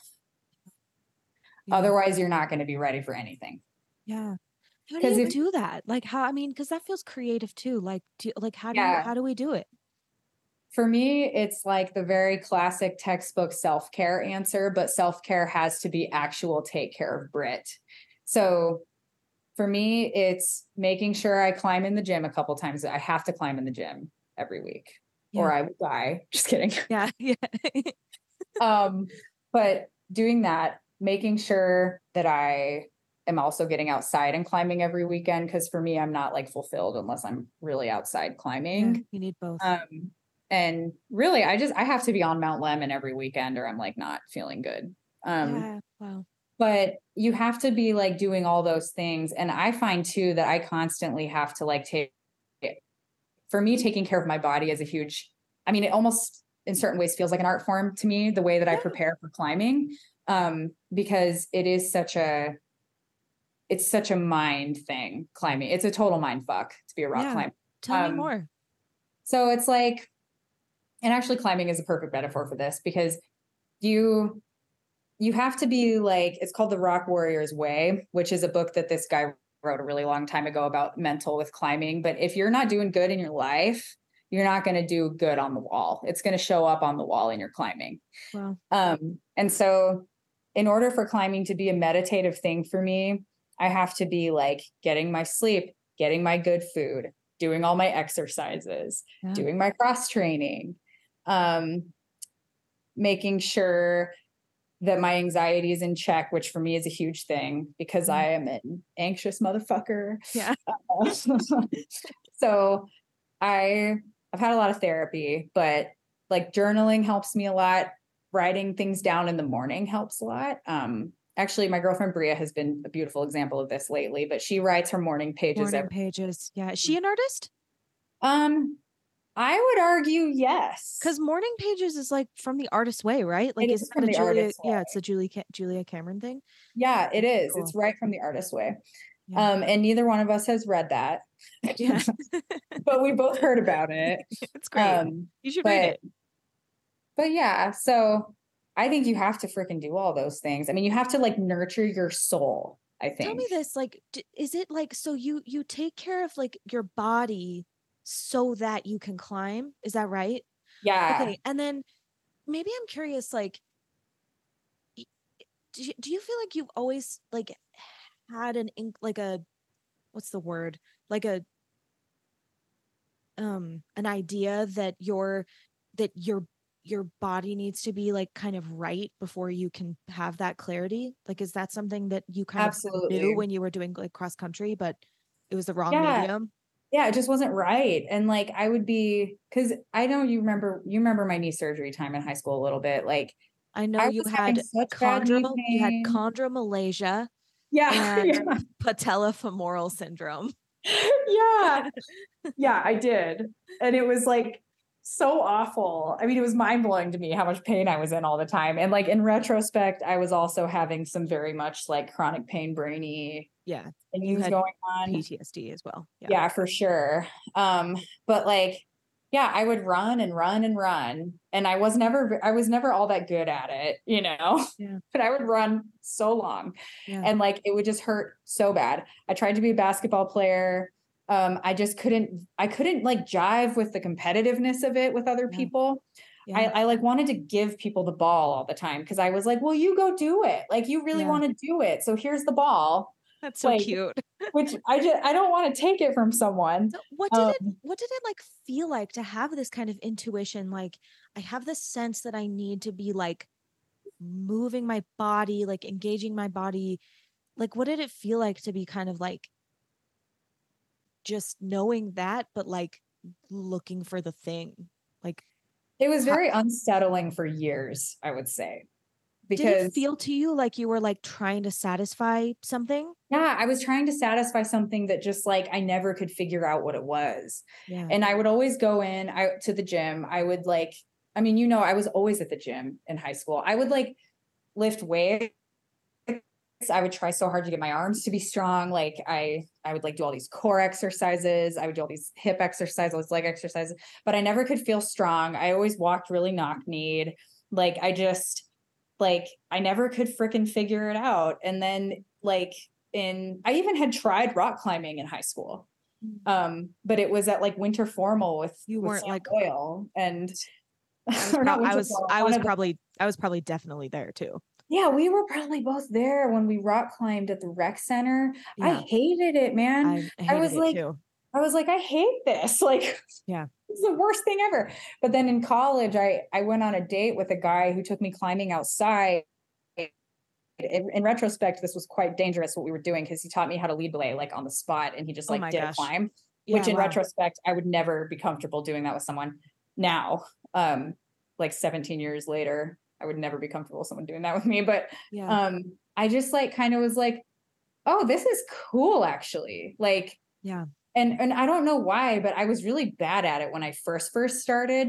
Um, cause I was really weak in my arms. I didn't know how to move my body, yeah. but I just really quickly. And I think this is my, this is my, like, um, my really good calculus physics brain. Yeah. Started figuring out really quickly, like, oh, I don't have to be buff like all these guys I'm climbing with. Yeah. I can, can be lean. Yeah. I can use my feet. Yeah. And yeah. like, I could do climbs that they couldn't do. Right. Because of my legs. Like, that's I could creative climbs, too. I yeah, love it. I could do climbs they couldn't do because of my hip mobility. Right. Right. Like right. I could move my hips better. Um, and then when I got to Flagstaff, cause I climbed mostly with, with dudes all through college. Um, and then, and I got really strong, really fast. Like I got really good at it really fast. Um, in grad school though, it was more of this like whole lifestyle of what is a climber. Mm-hmm. Which is the difference between like B Y U thinking versus like yeah, granola hip Flagstaff thinking. I like this as like a, like a metaphor, but it's, it's it doesn't even need to be a metaphor, because it's just, it's already the thing. But I think like this idea of kind of listening to like f- for someone who feels creative, and for someone who feels like that sense of like, there's a mismatch between like who I am, how I feel, and what I'm doing, and people who are like trying to find that like flow state. Mm-hmm. It takes a lot of trial and error. It takes a lot of curiosity. So to hear these steps of like just trying things, and then kind of realizing that in the end, like you needed multiple ingredients. You need like the climbing, mm-hmm. and you also need like these philosophies and kind of this permission stuff that's like, you know, and, and kind of just creating like your bespoke, like, uh, playground for like, mm-hmm. you know, the, the stuff that you need to express, the stuff you need to learn. Um, Definitely. How does the climbing that you're doing affect like the other parts of your life, or vice versa? Like how are, how is it connected to the other things you're doing? You know, that's a good question. I would say it's like very intricately super connected. Like I'm sure it is. Yeah. And like, I pretty much am thinking about climbing twenty-four seven still yeah. for seventeen years. Yeah. um, like, which is yeah. crazy. Tell me more. But, like, what are you thinking about? Like, what does it mean to you? Like, what, what is it for you? I think for me, it's a whole, honestly, it's like that whole way of life. It's like, um, If you if you want to really be a climber, I mean, and this is how I take it, because I don't do anything half-ass. Um, I need to be thinking about how did those routes get on those rocks? Um, what laws need to happen in order for us still to be able to climb in that place, for example? Um, I need to be a steward of the land, steward of the trail. I need to clean up trash at the trail if I see it. I need to make sure that I'm actually just staying on the trail and not going off the trail, um, because that causes like unneeded erosion and unneeded things. Um, I care about access to public lands, wow. for example, something yeah. I never even knew about. Um, yeah. Like, so it's like an what, entire what like moral philosophy too. Yeah, like, it's a whole thing now, like and ethics. That practice. was what caused me to really question the church a lot. Was being out. Because the first couple of times I climbed, I would be going out, well, in Flagstaff, at least, not in not in Utah so much. But um, when I was living in Flagstaff, they always wanted to climb Sunday because Saturday was always lab day. Yeah, yeah. And so I started going out Sunday and kind of just like not telling my mom that I was doing that, even though I'm a grown ass woman. I'm I like, know. I'm not telling my mom I'm climbing outside and having a recreational activity. Mormonism but is I, infantilizing. It's, it's just part I just like realized out there, though, that I had this weird thought. Um, which I credit to like Missus Snyder having us read John Steinbeck. Yeah, um, it's all related. It's always related. It's, it's this whole idea in my mind that I'm out here in fucking nature. Like you cannot tell me that you are closer to God in your little church building that is created from nature mixed with a bunch of synthetic chemical shit. You're going to tell me you sitting in there is closer to God when I'm literally appreciating every single little nook and cranny on this rock. Like, I'm using this tiny little thing as a foot. I'm going to grab onto this tiny little perfect, like little nubbin that's just like sticking out from the wall. And I'm going to weight my whole body weight onto my fingertip on that gorgeous little thing on the rock. Yeah, like yeah. just like, I'm like, this is not like, this is, this is church. Like but that's, that's what I said before. It's like, it's a religious practice. Well, and I think mm-hmm. some people find that in, you know, singing in a choir or playing in Definitely. an orchestra or working in a kitchen. Like, but I think that's kind of my point. It's like, we're looking for practices and environments that allow us to be like the full expression of ourselves. And mm-hmm. it is, it's such a beautifully creative endeavor to like find those things. Like, I, I feel like for me, like, I mean, I'm speaking about this with some confidence, but I feel like for me, I'm at the very beginning of this. Like, I'm just beginning to like, really, really like for the first time in my life, ask myself like, well, what, what does your instinct tell you? Like, I'm like, yeah. I mean, cause I, I've Good been girl. like, thanks. I've been like, you know, I've been doing some of it, you know, like my, my, my instinct certainly took me to Texas. Uh, my instinct certainly like, you know, did plenty of things. It's not like I have never been listening to it, but I, I do feel like I'm having this radical thought lately. That's like, what if I listened to it all the time, you know, uh, or what if I at least went like, what if I just was in a better habit of just asking myself, like, what does this mean to me? So yeah. I love that. Like, it's become for you, like it's, it, there's, there's a story of how you, you got to climbing that is, you know, m- intentional in some ways and also kind mm-hmm. of accidental in some ways. And then as you have yeah. like built your relationship with it, you've, you've tucked in and like found expression for like all of these ethical beliefs. You're yeah. really like communing, not just with like the nature and also with your body and also with these strong, incredible women that you're climbing with, mm-hmm. but also with your own like philosophies and your own kind of like morality as a person and kind Definitely. of finding it like this kind of home for like all of these things that you are. Mm-hmm. That's really beautiful. Um, do you feel like the time you spend there like affects like how you're a physical therapist, or like do you feel like it's like how does it how does it help you be like a better P T? I think it does. Like, I mean, the very obvious thing is that I do treat a lot of rock climbers, but the the less obvious thing is that like I think that I become I don't know how to say this. How do I say this? It's like, I think that I, it's not that I love myself more as the more I climb. It's like, I know myself more, yeah. the more I climb. Yeah. Cause I am with myself and, and, you know, sometimes it's scary. Like, yeah. like I've, I've cried so many times cl- out climbing. You're honing you're all the honing time. Your, yeah. Um, you're honing but, that trust. You are. And it's very like, and this is that Rock Warrior's Way thing I was talking about earlier, is that like, you have to force yourself to think positive when you are up there. Um, if I'm on the wall and I'm just like hanging out, um, and I'm scared, which is what happens a lot, you can have two narratives. You can be like, I'm terrified. This is awful. I'm holding onto this tiny sharp thing. My finger hurts. My feet hurt in these climbing shoes. Like if I fall, it's probably going to be like a forty foot whipper. Like this is so freaky. You also can twist that into, I'm up here. I'm still holding on. I haven't fallen yet. I, I'm probably not going to fall. Um, I've done this and this kind of thing a million times. I know I can do this. I see that little piece of piece of stone sticking out. I'm going to, I'm going to go for that. Like you, you can like tweak your narrative. Yeah.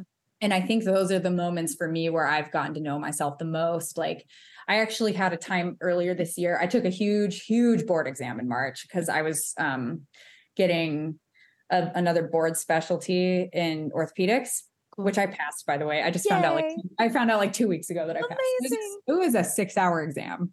Holy like, shit. Oh, yeah. No. Um, But I had this, I had this plan. Okay.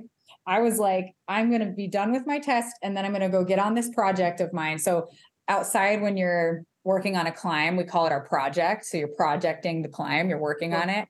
Love it. Um, it's called, it's this route called the Wizard, and it would be the hardest route I've ever done on Mount Lemmon. And Mount Lemmon climbing has a reputation for being like very old school. So all of it's really hard, really scary. The grading is really stiff.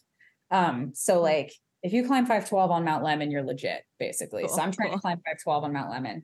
Um, and I through, I went out to this climb every Saturday for six weeks in a row with my climbing partner, Dave, and who is a sixty year old, by the way. Amazing. Who, Go Dave.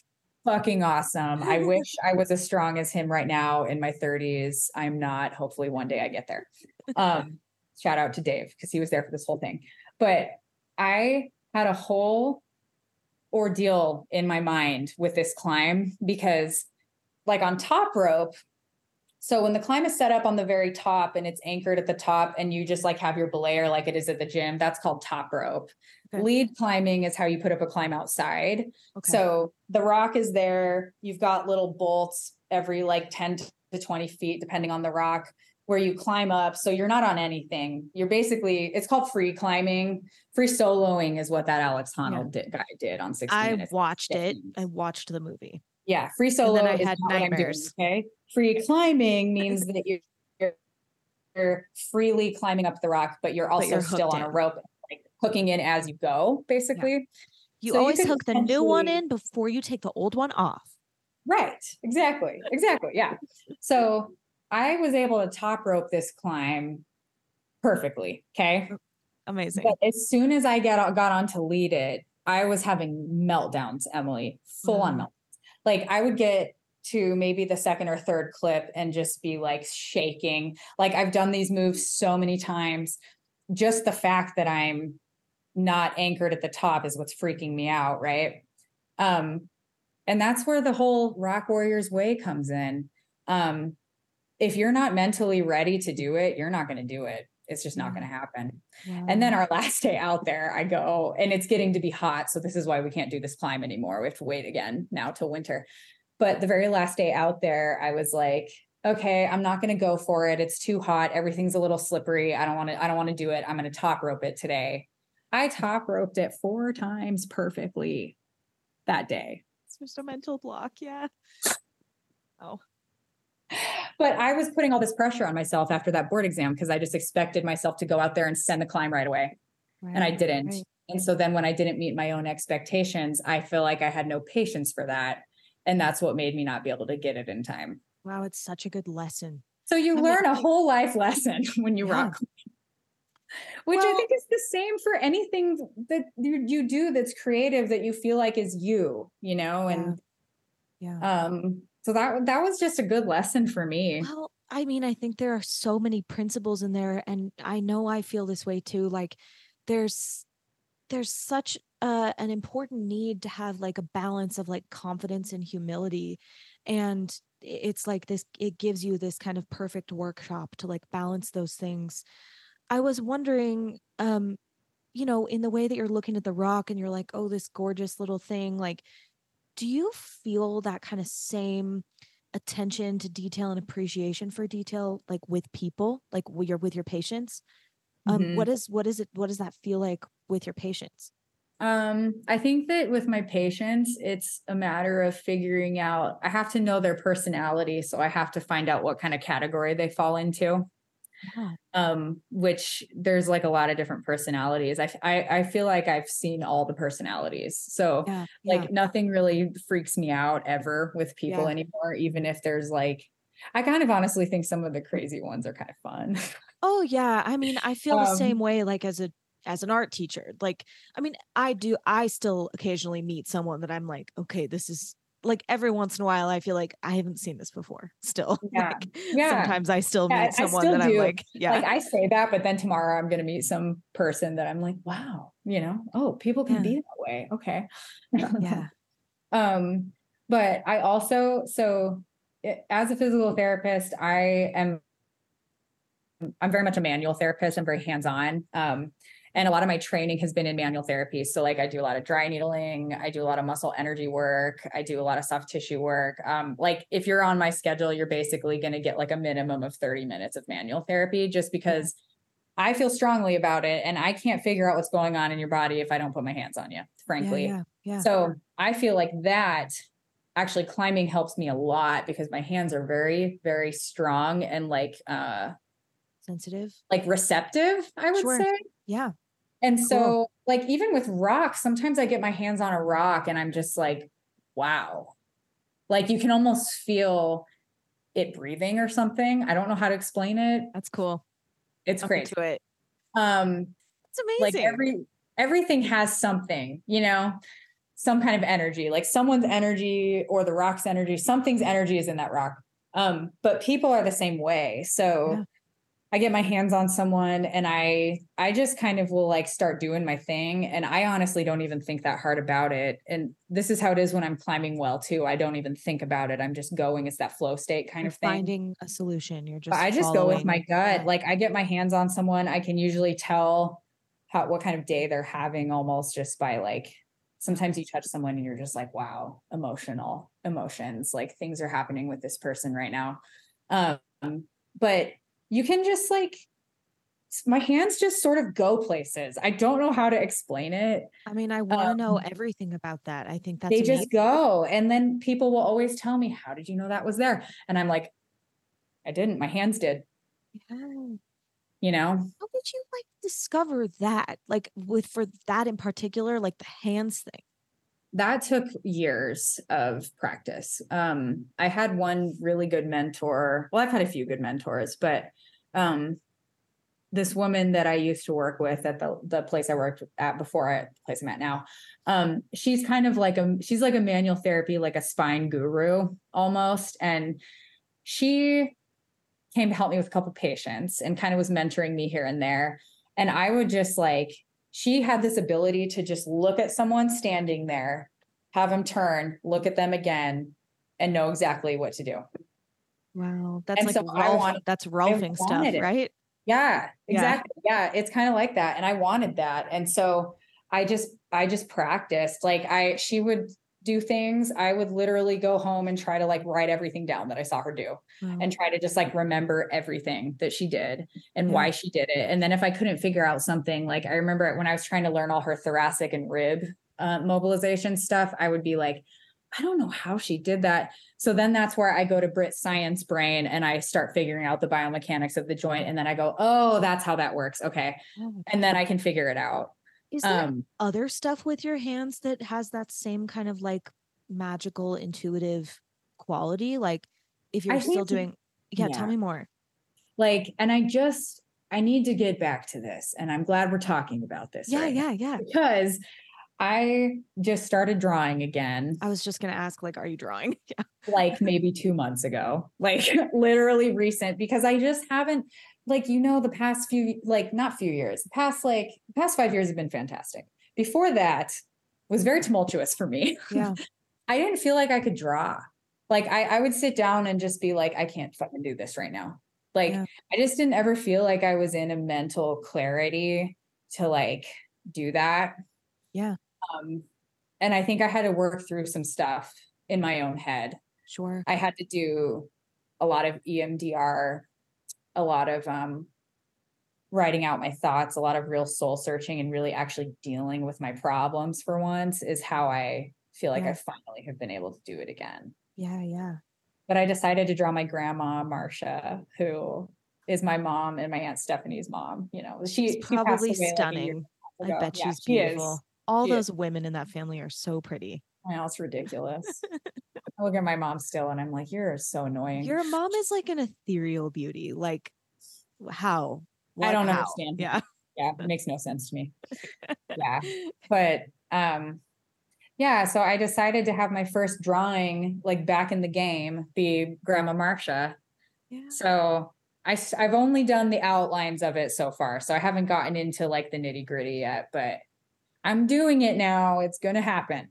And I need to do it more. So it's good. We're talking about this. Yeah, please do. And I'm, I'm curious, like, I'm, I'm curious if you like, I, you know, I've actually, it's weird that we're talking about this and maybe I'm getting like fixated on it. Cause I just feel like excited, but I had like a weird thing recently where like, I was thinking about my hands and I, I like, I think I like texted myself in my phone. I was like, I texted something about like hands and like, uh, like I, it's, it's really funny. Um, and I feel like it's going to sound like I'm like bullshitting, but I'll send you the screenshot of like me. Like, no, I want, that is, I believe you. I think about hands. I believe you because No, hands are a thing. I, it's a theme in my life, actually. Like even Tell me when more. I was, okay. When I was young, things are starting to come to me now. Yeah. Yeah. My mom would put me in art classes all the time. And like in the summertime, especially, and she put me in this one that was like this four hour long thing. And there was this one day where we were doing oil pastels, which typically in an art class, when you're learning oil pastels, they will reference Vincent Van Gogh, um, because he did a lot of oil yeah. pastel. Um, and the teacher was like, you can pick any of these pictures to draw. And I picked a picture of Van Gogh with his ear missing, um, and his hands folded like this in front of him. Okay. And I drew the whole thing, and I drew his hands, and I colored it all just like the teacher taught. And then I like t- turned it in. And at the end of the day, the teacher, like when my mom came to pick me up, the teacher like pulled my mom in and was like, your daughter has a gift. And here's how I know. And she was like, oh, what? And I was just like, what? What did I do? You know? And she was like, you, you drew the hands. That is the hardest thing to draw. Nobody draws the hands. Wow. But you're like eight years old and you drew the hands. Wow. And yeah. I drew the hands. And actually, yeah. like, I've always drawn hands. Like, hands are a thing that I have drawn a lot. Like I even had one piece, my, I had one commissioned piece ever in my life. Yeah. Yeah. And it was for my, my friend slash mentor, Lois, who actually passed away. Oh no, um, sorry. But she, oh, it's okay. She, that's a really complicated story actually, but she was a, she's a physical therapist that I used to work with. I was a tech at her clinic up okay, in cool. Chandler. I think I um, remember that. You probably do. Yeah. Yeah. Cause yeah, I think you were, you were around maybe. Or we were just talking. Or we were talking, yeah. But um, but she commissioned me to draw a picture of, it was her partner at the time, um, holding his grandson's, or no, his grandson is holding onto his finger like this, and it's just yeah. the hands. And I drew yeah. it, and it was like this big, and that we was my have, one commissioned hands thing. yeah. yeah, there's a hands thing. Yeah. Well, I've been thinking a lot lately about medium, as I've mentioned several times already, but I think, uh, and I've kind of also said this, but to say it like more explicitly, like I, I kind of think we all just have like our completely unique medium. And like, mm-hmm. maybe for you, it's like some combination of like hands-on, like s- some, some kind of hands-on, and then maybe like a visual component too, because certainly like the way you're looking at your patients and how they're standing, and the way that you're looking at the rock, and the way that you're like observing the world, like maybe there's, there's like a hand-eye thing. And then it seems like there's maybe also like one other component that's like some kind of like a, a flow trust thing. It is, yeah. But like all of your mediums like kind of have those things, which feels like something to think about. It's very related, and I need to do more thinking about that, because even now that you're mentioning this, mountain biking um last week with Bria, so we do we ride a lot of downhill, so that's it's very different than like going out and riding on just like a regular trail, because we put on like a full face helmet and pads, and we're like riding down like burly yeah. trails. Yeah. Wow. Um scary. And it's hands, man. I mean, it's like you are holding on for dear life to yeah, those hands. No, no, thanks. I'm so scared and of that. Like it's all, yeah, everything is hands. I'm thinking about that now. Yeah. Tell you like, come give me, give me like an update in like a couple of years after you've been thinking oh, about for sure. hands. Yeah. yeah. I was thinking about it because I started noticing that like Bear, my dog, he's so complicated. He's just like a mysterious beast. He's like very difficult to please. He's hard to read. And I've been like, for maybe the last like year or so, I I've been with like, you know, a, a pause during the time that I couldn't walk, because getting like up and down from the floor was just hard. But right. um, I've been, and also like with marijuana, this is something that I feel like I like learned that I could do when I was high. And I feel like one thing that I'm thinking about a lot now is like, um, thinking about how can I learn how to do it when I'm not? Cause I don't think it's like because of the marijuana. I feel like it's like, it just gives, it like lets me give myself permission to like try access That's different. Funny. I almost got stoned for this interview. Really? Well, people do sometimes. I did. I, I almost did.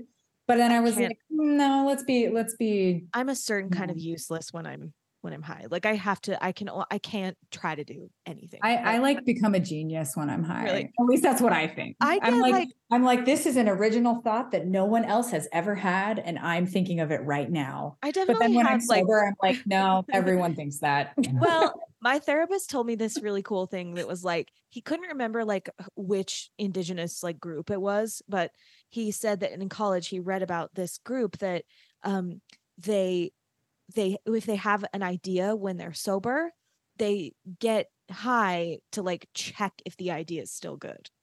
Like we think about it the other way, like in our culture, but just that like, you know, there, there is something to be said for like, you know, uh, disrupting your kind of default mode network. And like, definitely, you know, but that's what I feel like this is. It's like, it allows me to access like something that's more essential that hasn't been like fucked up by my like social programming.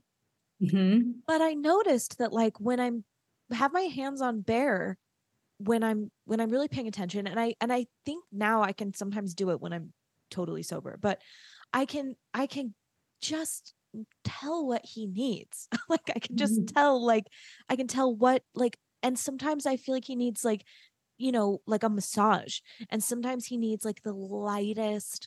And like, I can tell because like when I will, like, if I'll stop, he'll like punt, paw at me, which like mm-hmm. is not a thing that he does. Like, it, I mean, that's not very bear-like. No, but I mean, and that's... he'll kind of like, he'll look at me in this way that I'm like, this is different, but it's made me kind of think about like, what else am I like missing, and thinking about other ways in which I feel like, because also like when I'm composing, like I feel like my hands like move on the piano in a way that's very like, I'm not really thinking about it, but I'm yeah, mm-hmm. more like feeling.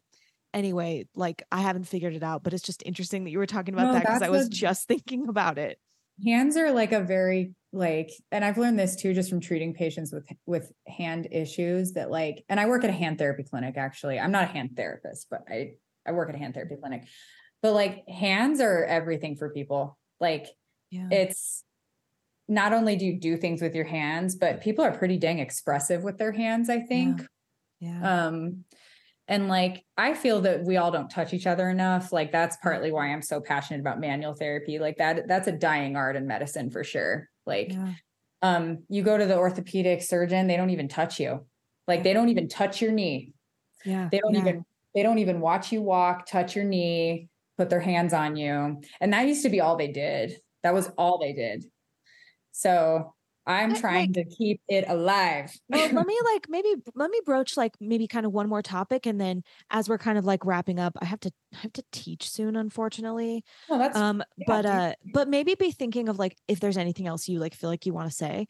But, you know, part of what this is about for me lately, and like, I think part of the reason that I had this thought about hands, um, is that like, I've been thinking a lot about like the kind of folk arts, like the, like folk magic, folk arts, like, especially these kind of like female driven, like intuitive practices, um, you know, which could be called like witchcraft by certain names, yeah, witchy perhaps things. Witchy stuff.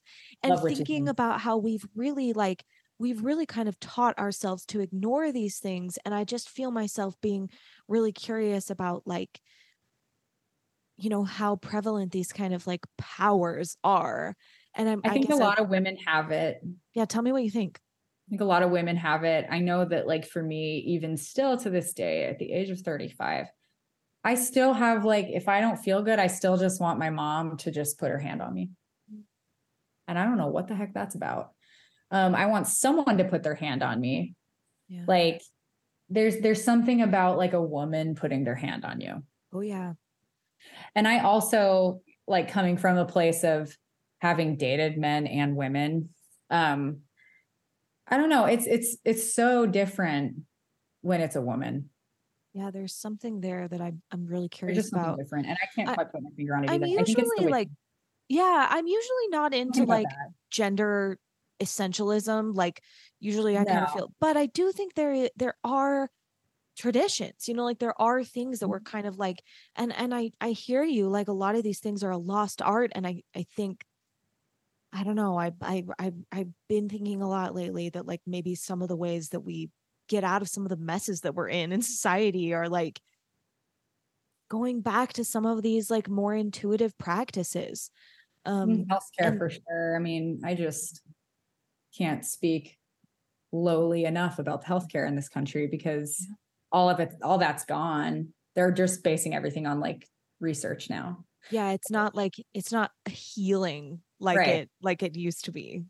Yeah. yeah. And then when you read a lot of the research studies, like their example of a successful surgery is you're not in more pain than you were before the surgery.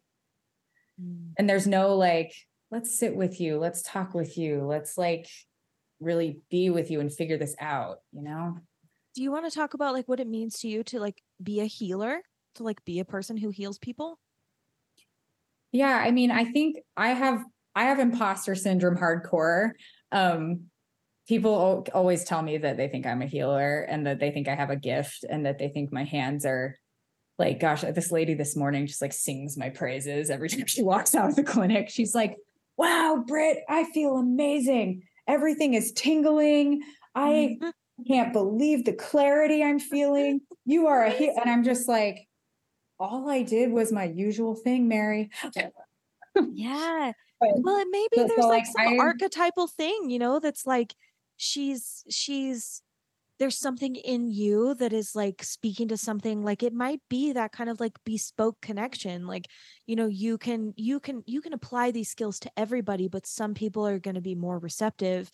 Um, that just mm-hmm. makes sense. I mean, she's like, she's, she's, she's like a, in your, in your key, like, a, she's part of your core audience. You know, she is. And I very much, it's very crazy. You would like die if you knew how my patients are with me, but like, all, like I've gotten to where I don't even need a doctor to refer me patients. Like all my patients are word of mouth. I'm booked out through September right now. Like you can't get onto my schedule for three months. Um, but I think it's because of this, well, A, this weird gift I have that I haven't fully accepted as a thing because I have imposter syndrome. Yeah, it's hard. um, But B, I think it's because I pretty much care about every single person I meet. Yeah. Like, and so I think that the fact that I just care about them and that I really actually want their day to be nicer. Like I want to send them out feeling different than when they walked in.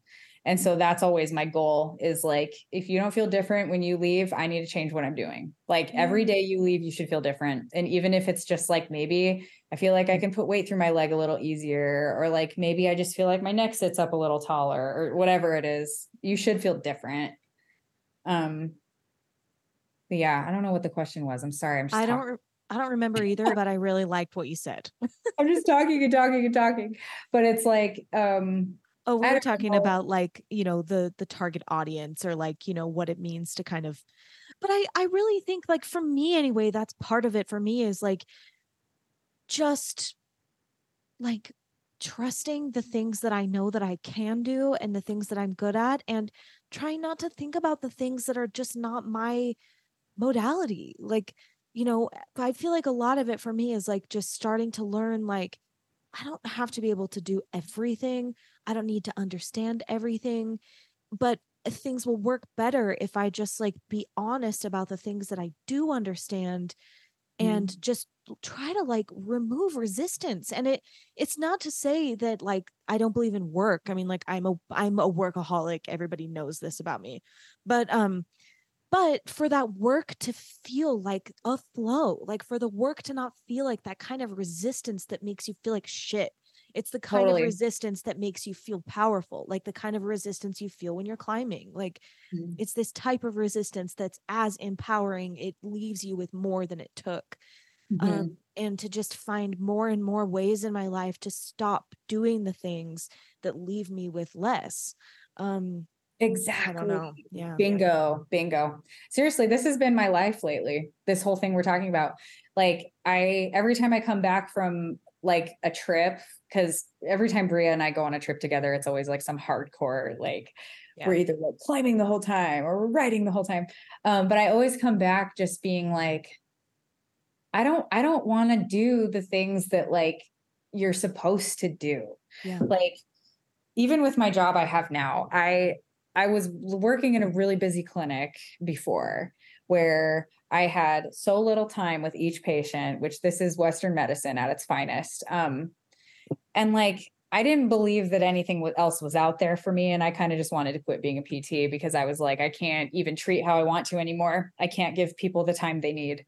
Um, but the paradigm shift, the manifesting thing, I had to get myself to a place where I was willing to do whatever it took to have that. And then suddenly my job I have now, Abundance, which is a tiny private owned clinic started by another jaded physical therapist. And I get a forty-five minute time slot with each person. Now I get to do my job, you know? Yeah. And it's not to say that, like, I mean, I think like, yeah. So right before I fucked up my knee, I was having like a jaw issue, which is something I'd never had before, but I think it's because I like had braces and whatever. It's actually like, I, I just texted like my other physical therapist who helped me with my jaw like a few days ago. And I was like, how are you doing? Just my jaw's doing fine. It's wedding season. And then Um, did you see my essay that I wrote about that Blake and his family like went no contact with me? Just it no. just it just happened. I like was crying all day yesterday because I like don't know how to handle it, but with kind of like no warning, no explanation, they just blocked me on their social media. Like I have no idea what happened. I have no fucking clue. Um, and my jaw has been like my jaw has been. I couldn't sleep last night because my jaw, I, my whole face hurt. So now I'm like, oh, well, it's just the new spot. My psychosomatic pain is showing up. Great. You just love that. Good job, brain. Fuck.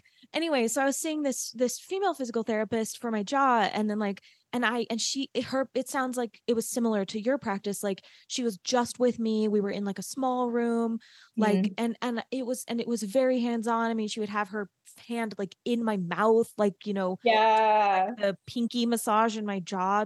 It up in my jaw and doing needling.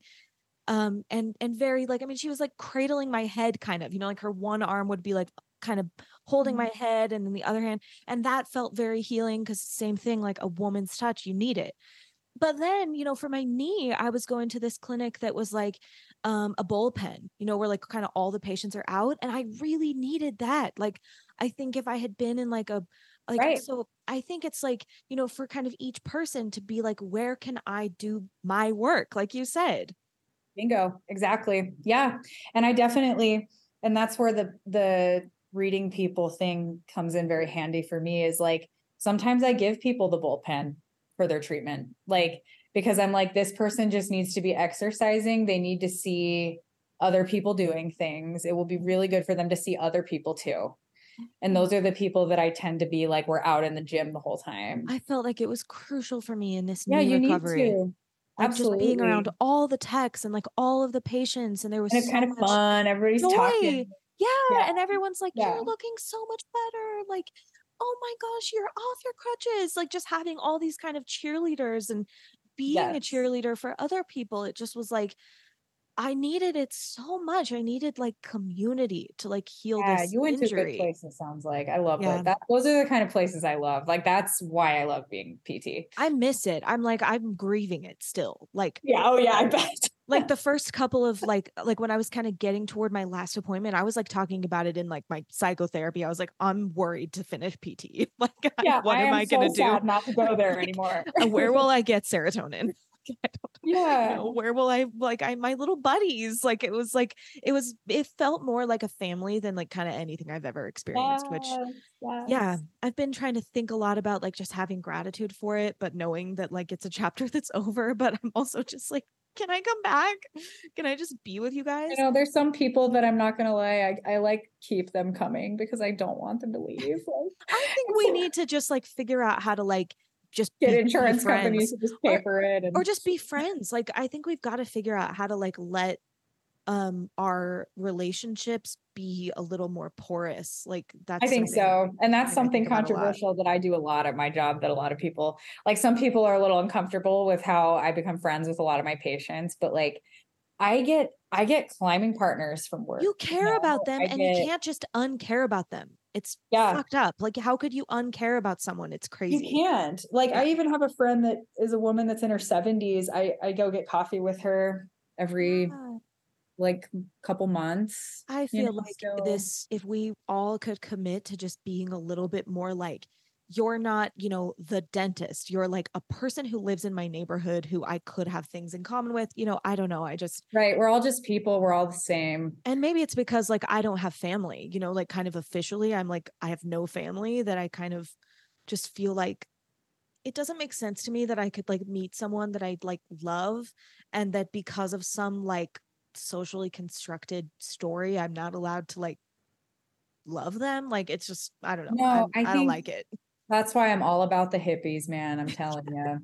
We all just, should be in communes. We are upright primates and we are a social primate. And that's the, just that's like the deeper truth. Yeah. Just yes. Like it's yeah. Yeah. I mean, I, really, I wish I, we all just would kind of see each other more in the world. And like, that was leaving the Mormon church. I suddenly had this sense of relief where I was like, oh, now I'm the same as everyone. We're all the same. And it made me get a lot of my social anxiety went away. Yeah. Just knowing that. Well, this is ultimately the reason why this podcast is called Artifice, because people are unknowable. And it doesn't mean that you are being artificial, but right. What other people see from you is always going to be artificial, because it's a combination of their bias and, you know, you're, you can't just like, you cannot just open yourself up and be like, see all of it. Like you have to, it just doesn't mm-hmm. work like that. So, you know, I think like we, we all um, present artificially to each other, no matter totally. how, no matter how authentic we're trying to be, because everyone has baggage. Um, and I think like what this podcast is about for me more than anything is like, can we develop the skills to ask each other better questions? Can we develop the skills to, um, I think one thing artists are doing is like trying, I mean, a lot of artists, maybe, maybe not all, like certainly not all artists are being autobiographical in, in, in any way. But um, I think a lot of artists are trying to communicate something in their core, like to the world, and the art is like the vehicle for that. So I don't know. I'm just, I'm really interested in like, how can we see each other better? How can we see ourselves better? How can we express better? How can we listen better? I don't know. It feels like the whole fucking point. It is. It's kind of a clusterfuck. Yeah. But I always like that quote. Well, there's two quotes. There's the take a walk in someone else's shoes, which I think is really important. But I also think take a walk in your own shoes sometime. Yeah. What does it mean? Like if you were someone else going through the stuff you're currently going through, how much grace would you have for that person? Right. You know? Right. Yeah. And yes. like, I think about that a lot where I'm just like, when I'm really hard on myself, I'll be like, you know, if I take a step back and if it was like my best friend going through yeah. that, I would have all the sympathy in the world. I would be like, oh my God, you're so amazing and beautiful. And look at you and look at what you've done and look at what you're doing. And like, you got this. That's why those stories and those narratives are so important. Like I talk about this with artists a lot, like talk, like let's tell the truth about which of these things have always come naturally. Like which of these things mm-hmm. you didn't work for. And then let's talk about which of the things you're doing, you worked really hard for. And oh. like, just acknowledge both. Like, you know, I, I mean, the, the, the, the truth of that kind of like behind the thing things mm-hmm. matters so much. And for you Dude. to be doing, for any of us to be doing, you know, this or that or the other, it means something completely different. Mm-hmm. Well, I have like kind of one last question I want to ask you, which is, um, do you have advice for people who feel like an artist, who feel like a creative, who like don't want to go into the arts? Like, do you have advice for, you know, h- how to kind of trust those creative instincts when you're not in a, you know, classically creative field? Right. Yeah. No, that's a really good question. And I think, um, I think you have to just do it, frankly, like whatever it is, you have to just start doing it. Um, and like, for me, as you know, like I'm not an artist by trade. Um, but like y- anything is art really, if you think about it. Um, I, I totally agree.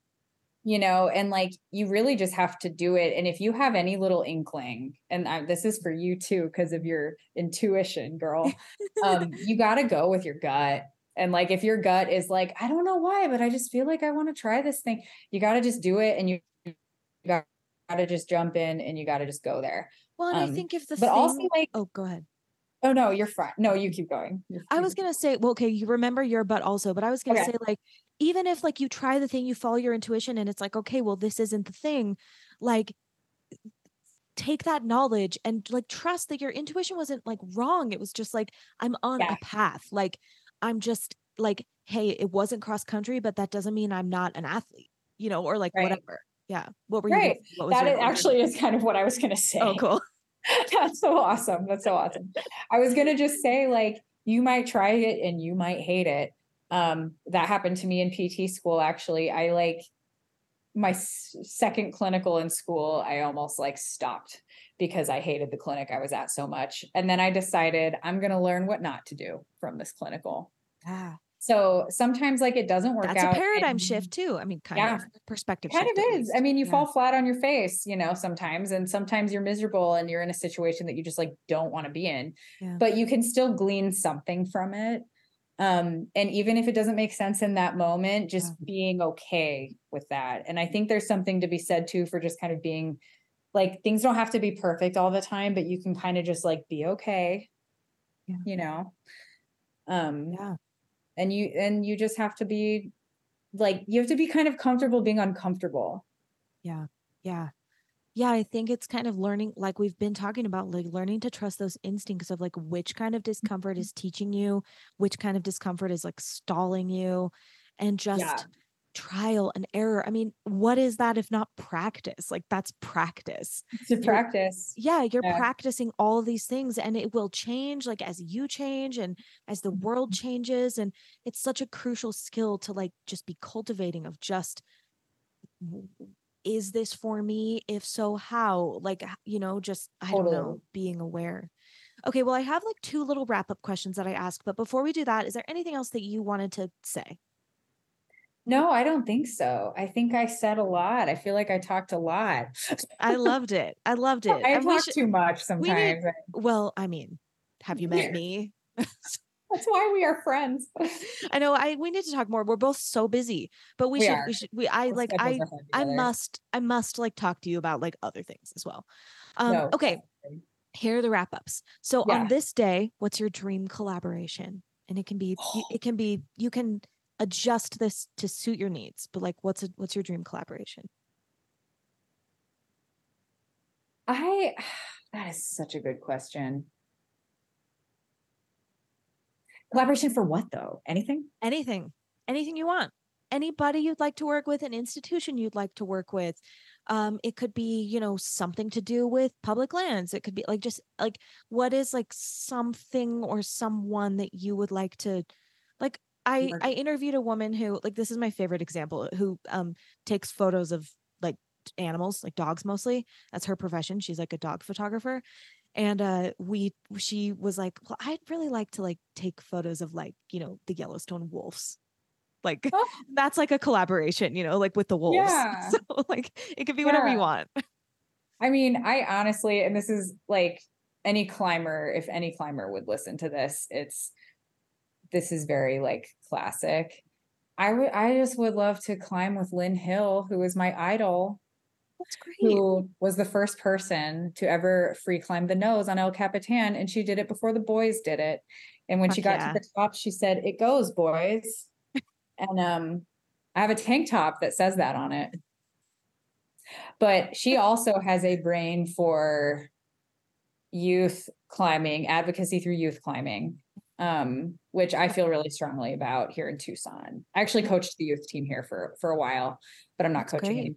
anymore. Um, but I feel really strongly about empowering youth through rock climbing, just because it's a hard sport. Um, it's something that most adults don't even want to try it. It's hard, you know, yeah. but, um, yeah, combining like really the, combining the climbing and the healing. That makes perfect sense. I would love it. I would love to talk to her because she has just done so much like that. And yeah. um, plus she climbs really hard. She's like in her sixties and climbs. Amazing.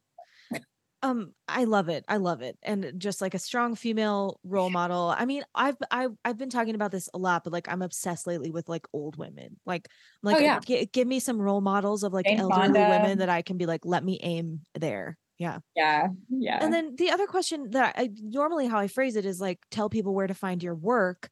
Um, but you could just like say what clinic you work at, or like if you have yeah. a blog, or, you know, whatever you think, or, you know, yeah, is there so, a climbing group? So Soul Physical Therapy is where I'm at. Soul, S O L, like sun in Spanish. Cool. Cool. Um, and here in Tucson, Arizona. And um, yeah, I'm on Instagram. Britt Crimps is my handle. Cool. Um, I post a lot of very controversial political stuff. So if you're sensitive, don't go there. I just have the feeling that the listeners of this podcast, they're anyone who fit that description is gone. Yeah, you're probably right. Yeah. I think. But, um, yeah, I post a lot of beautiful photos of all the amazing places that climbing takes me. And, um, potentially in the future, there's going to be a little more stuff coming on my Instagram. More, more writing and stuff. Yeah. I would love to see you do more writing because you're such but, a gifted writer. Well, I need to. I really need to. I have, I think most of my blogs now, I put them all to private because I didn't want anyone to see them. I'm sure you could find one if you looked hard enough, but. Well, maybe there's a new one coming in sometime in the future. There, there will be, there needs to be. So. Oh, and I wanted to say for the listener, Britt is with one T. One or T, right? Two. Oh, but wait. I mean, I mean, on your Instagram. It's two like, T's on my okay, Instagram. Okay. Okay. Okay. Yeah. It's Britt, sure.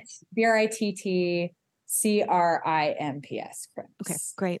Yeah. Well, Britt, Britt, I mean, I've like known you my whole life as Brittany. I know you go by Britt now, but, you can but, call me Brittany if you want. But my sweet little baby, Brittany, it is so amazing to talk with you and like, just, you know, connect with this like badass grown woman that you have become.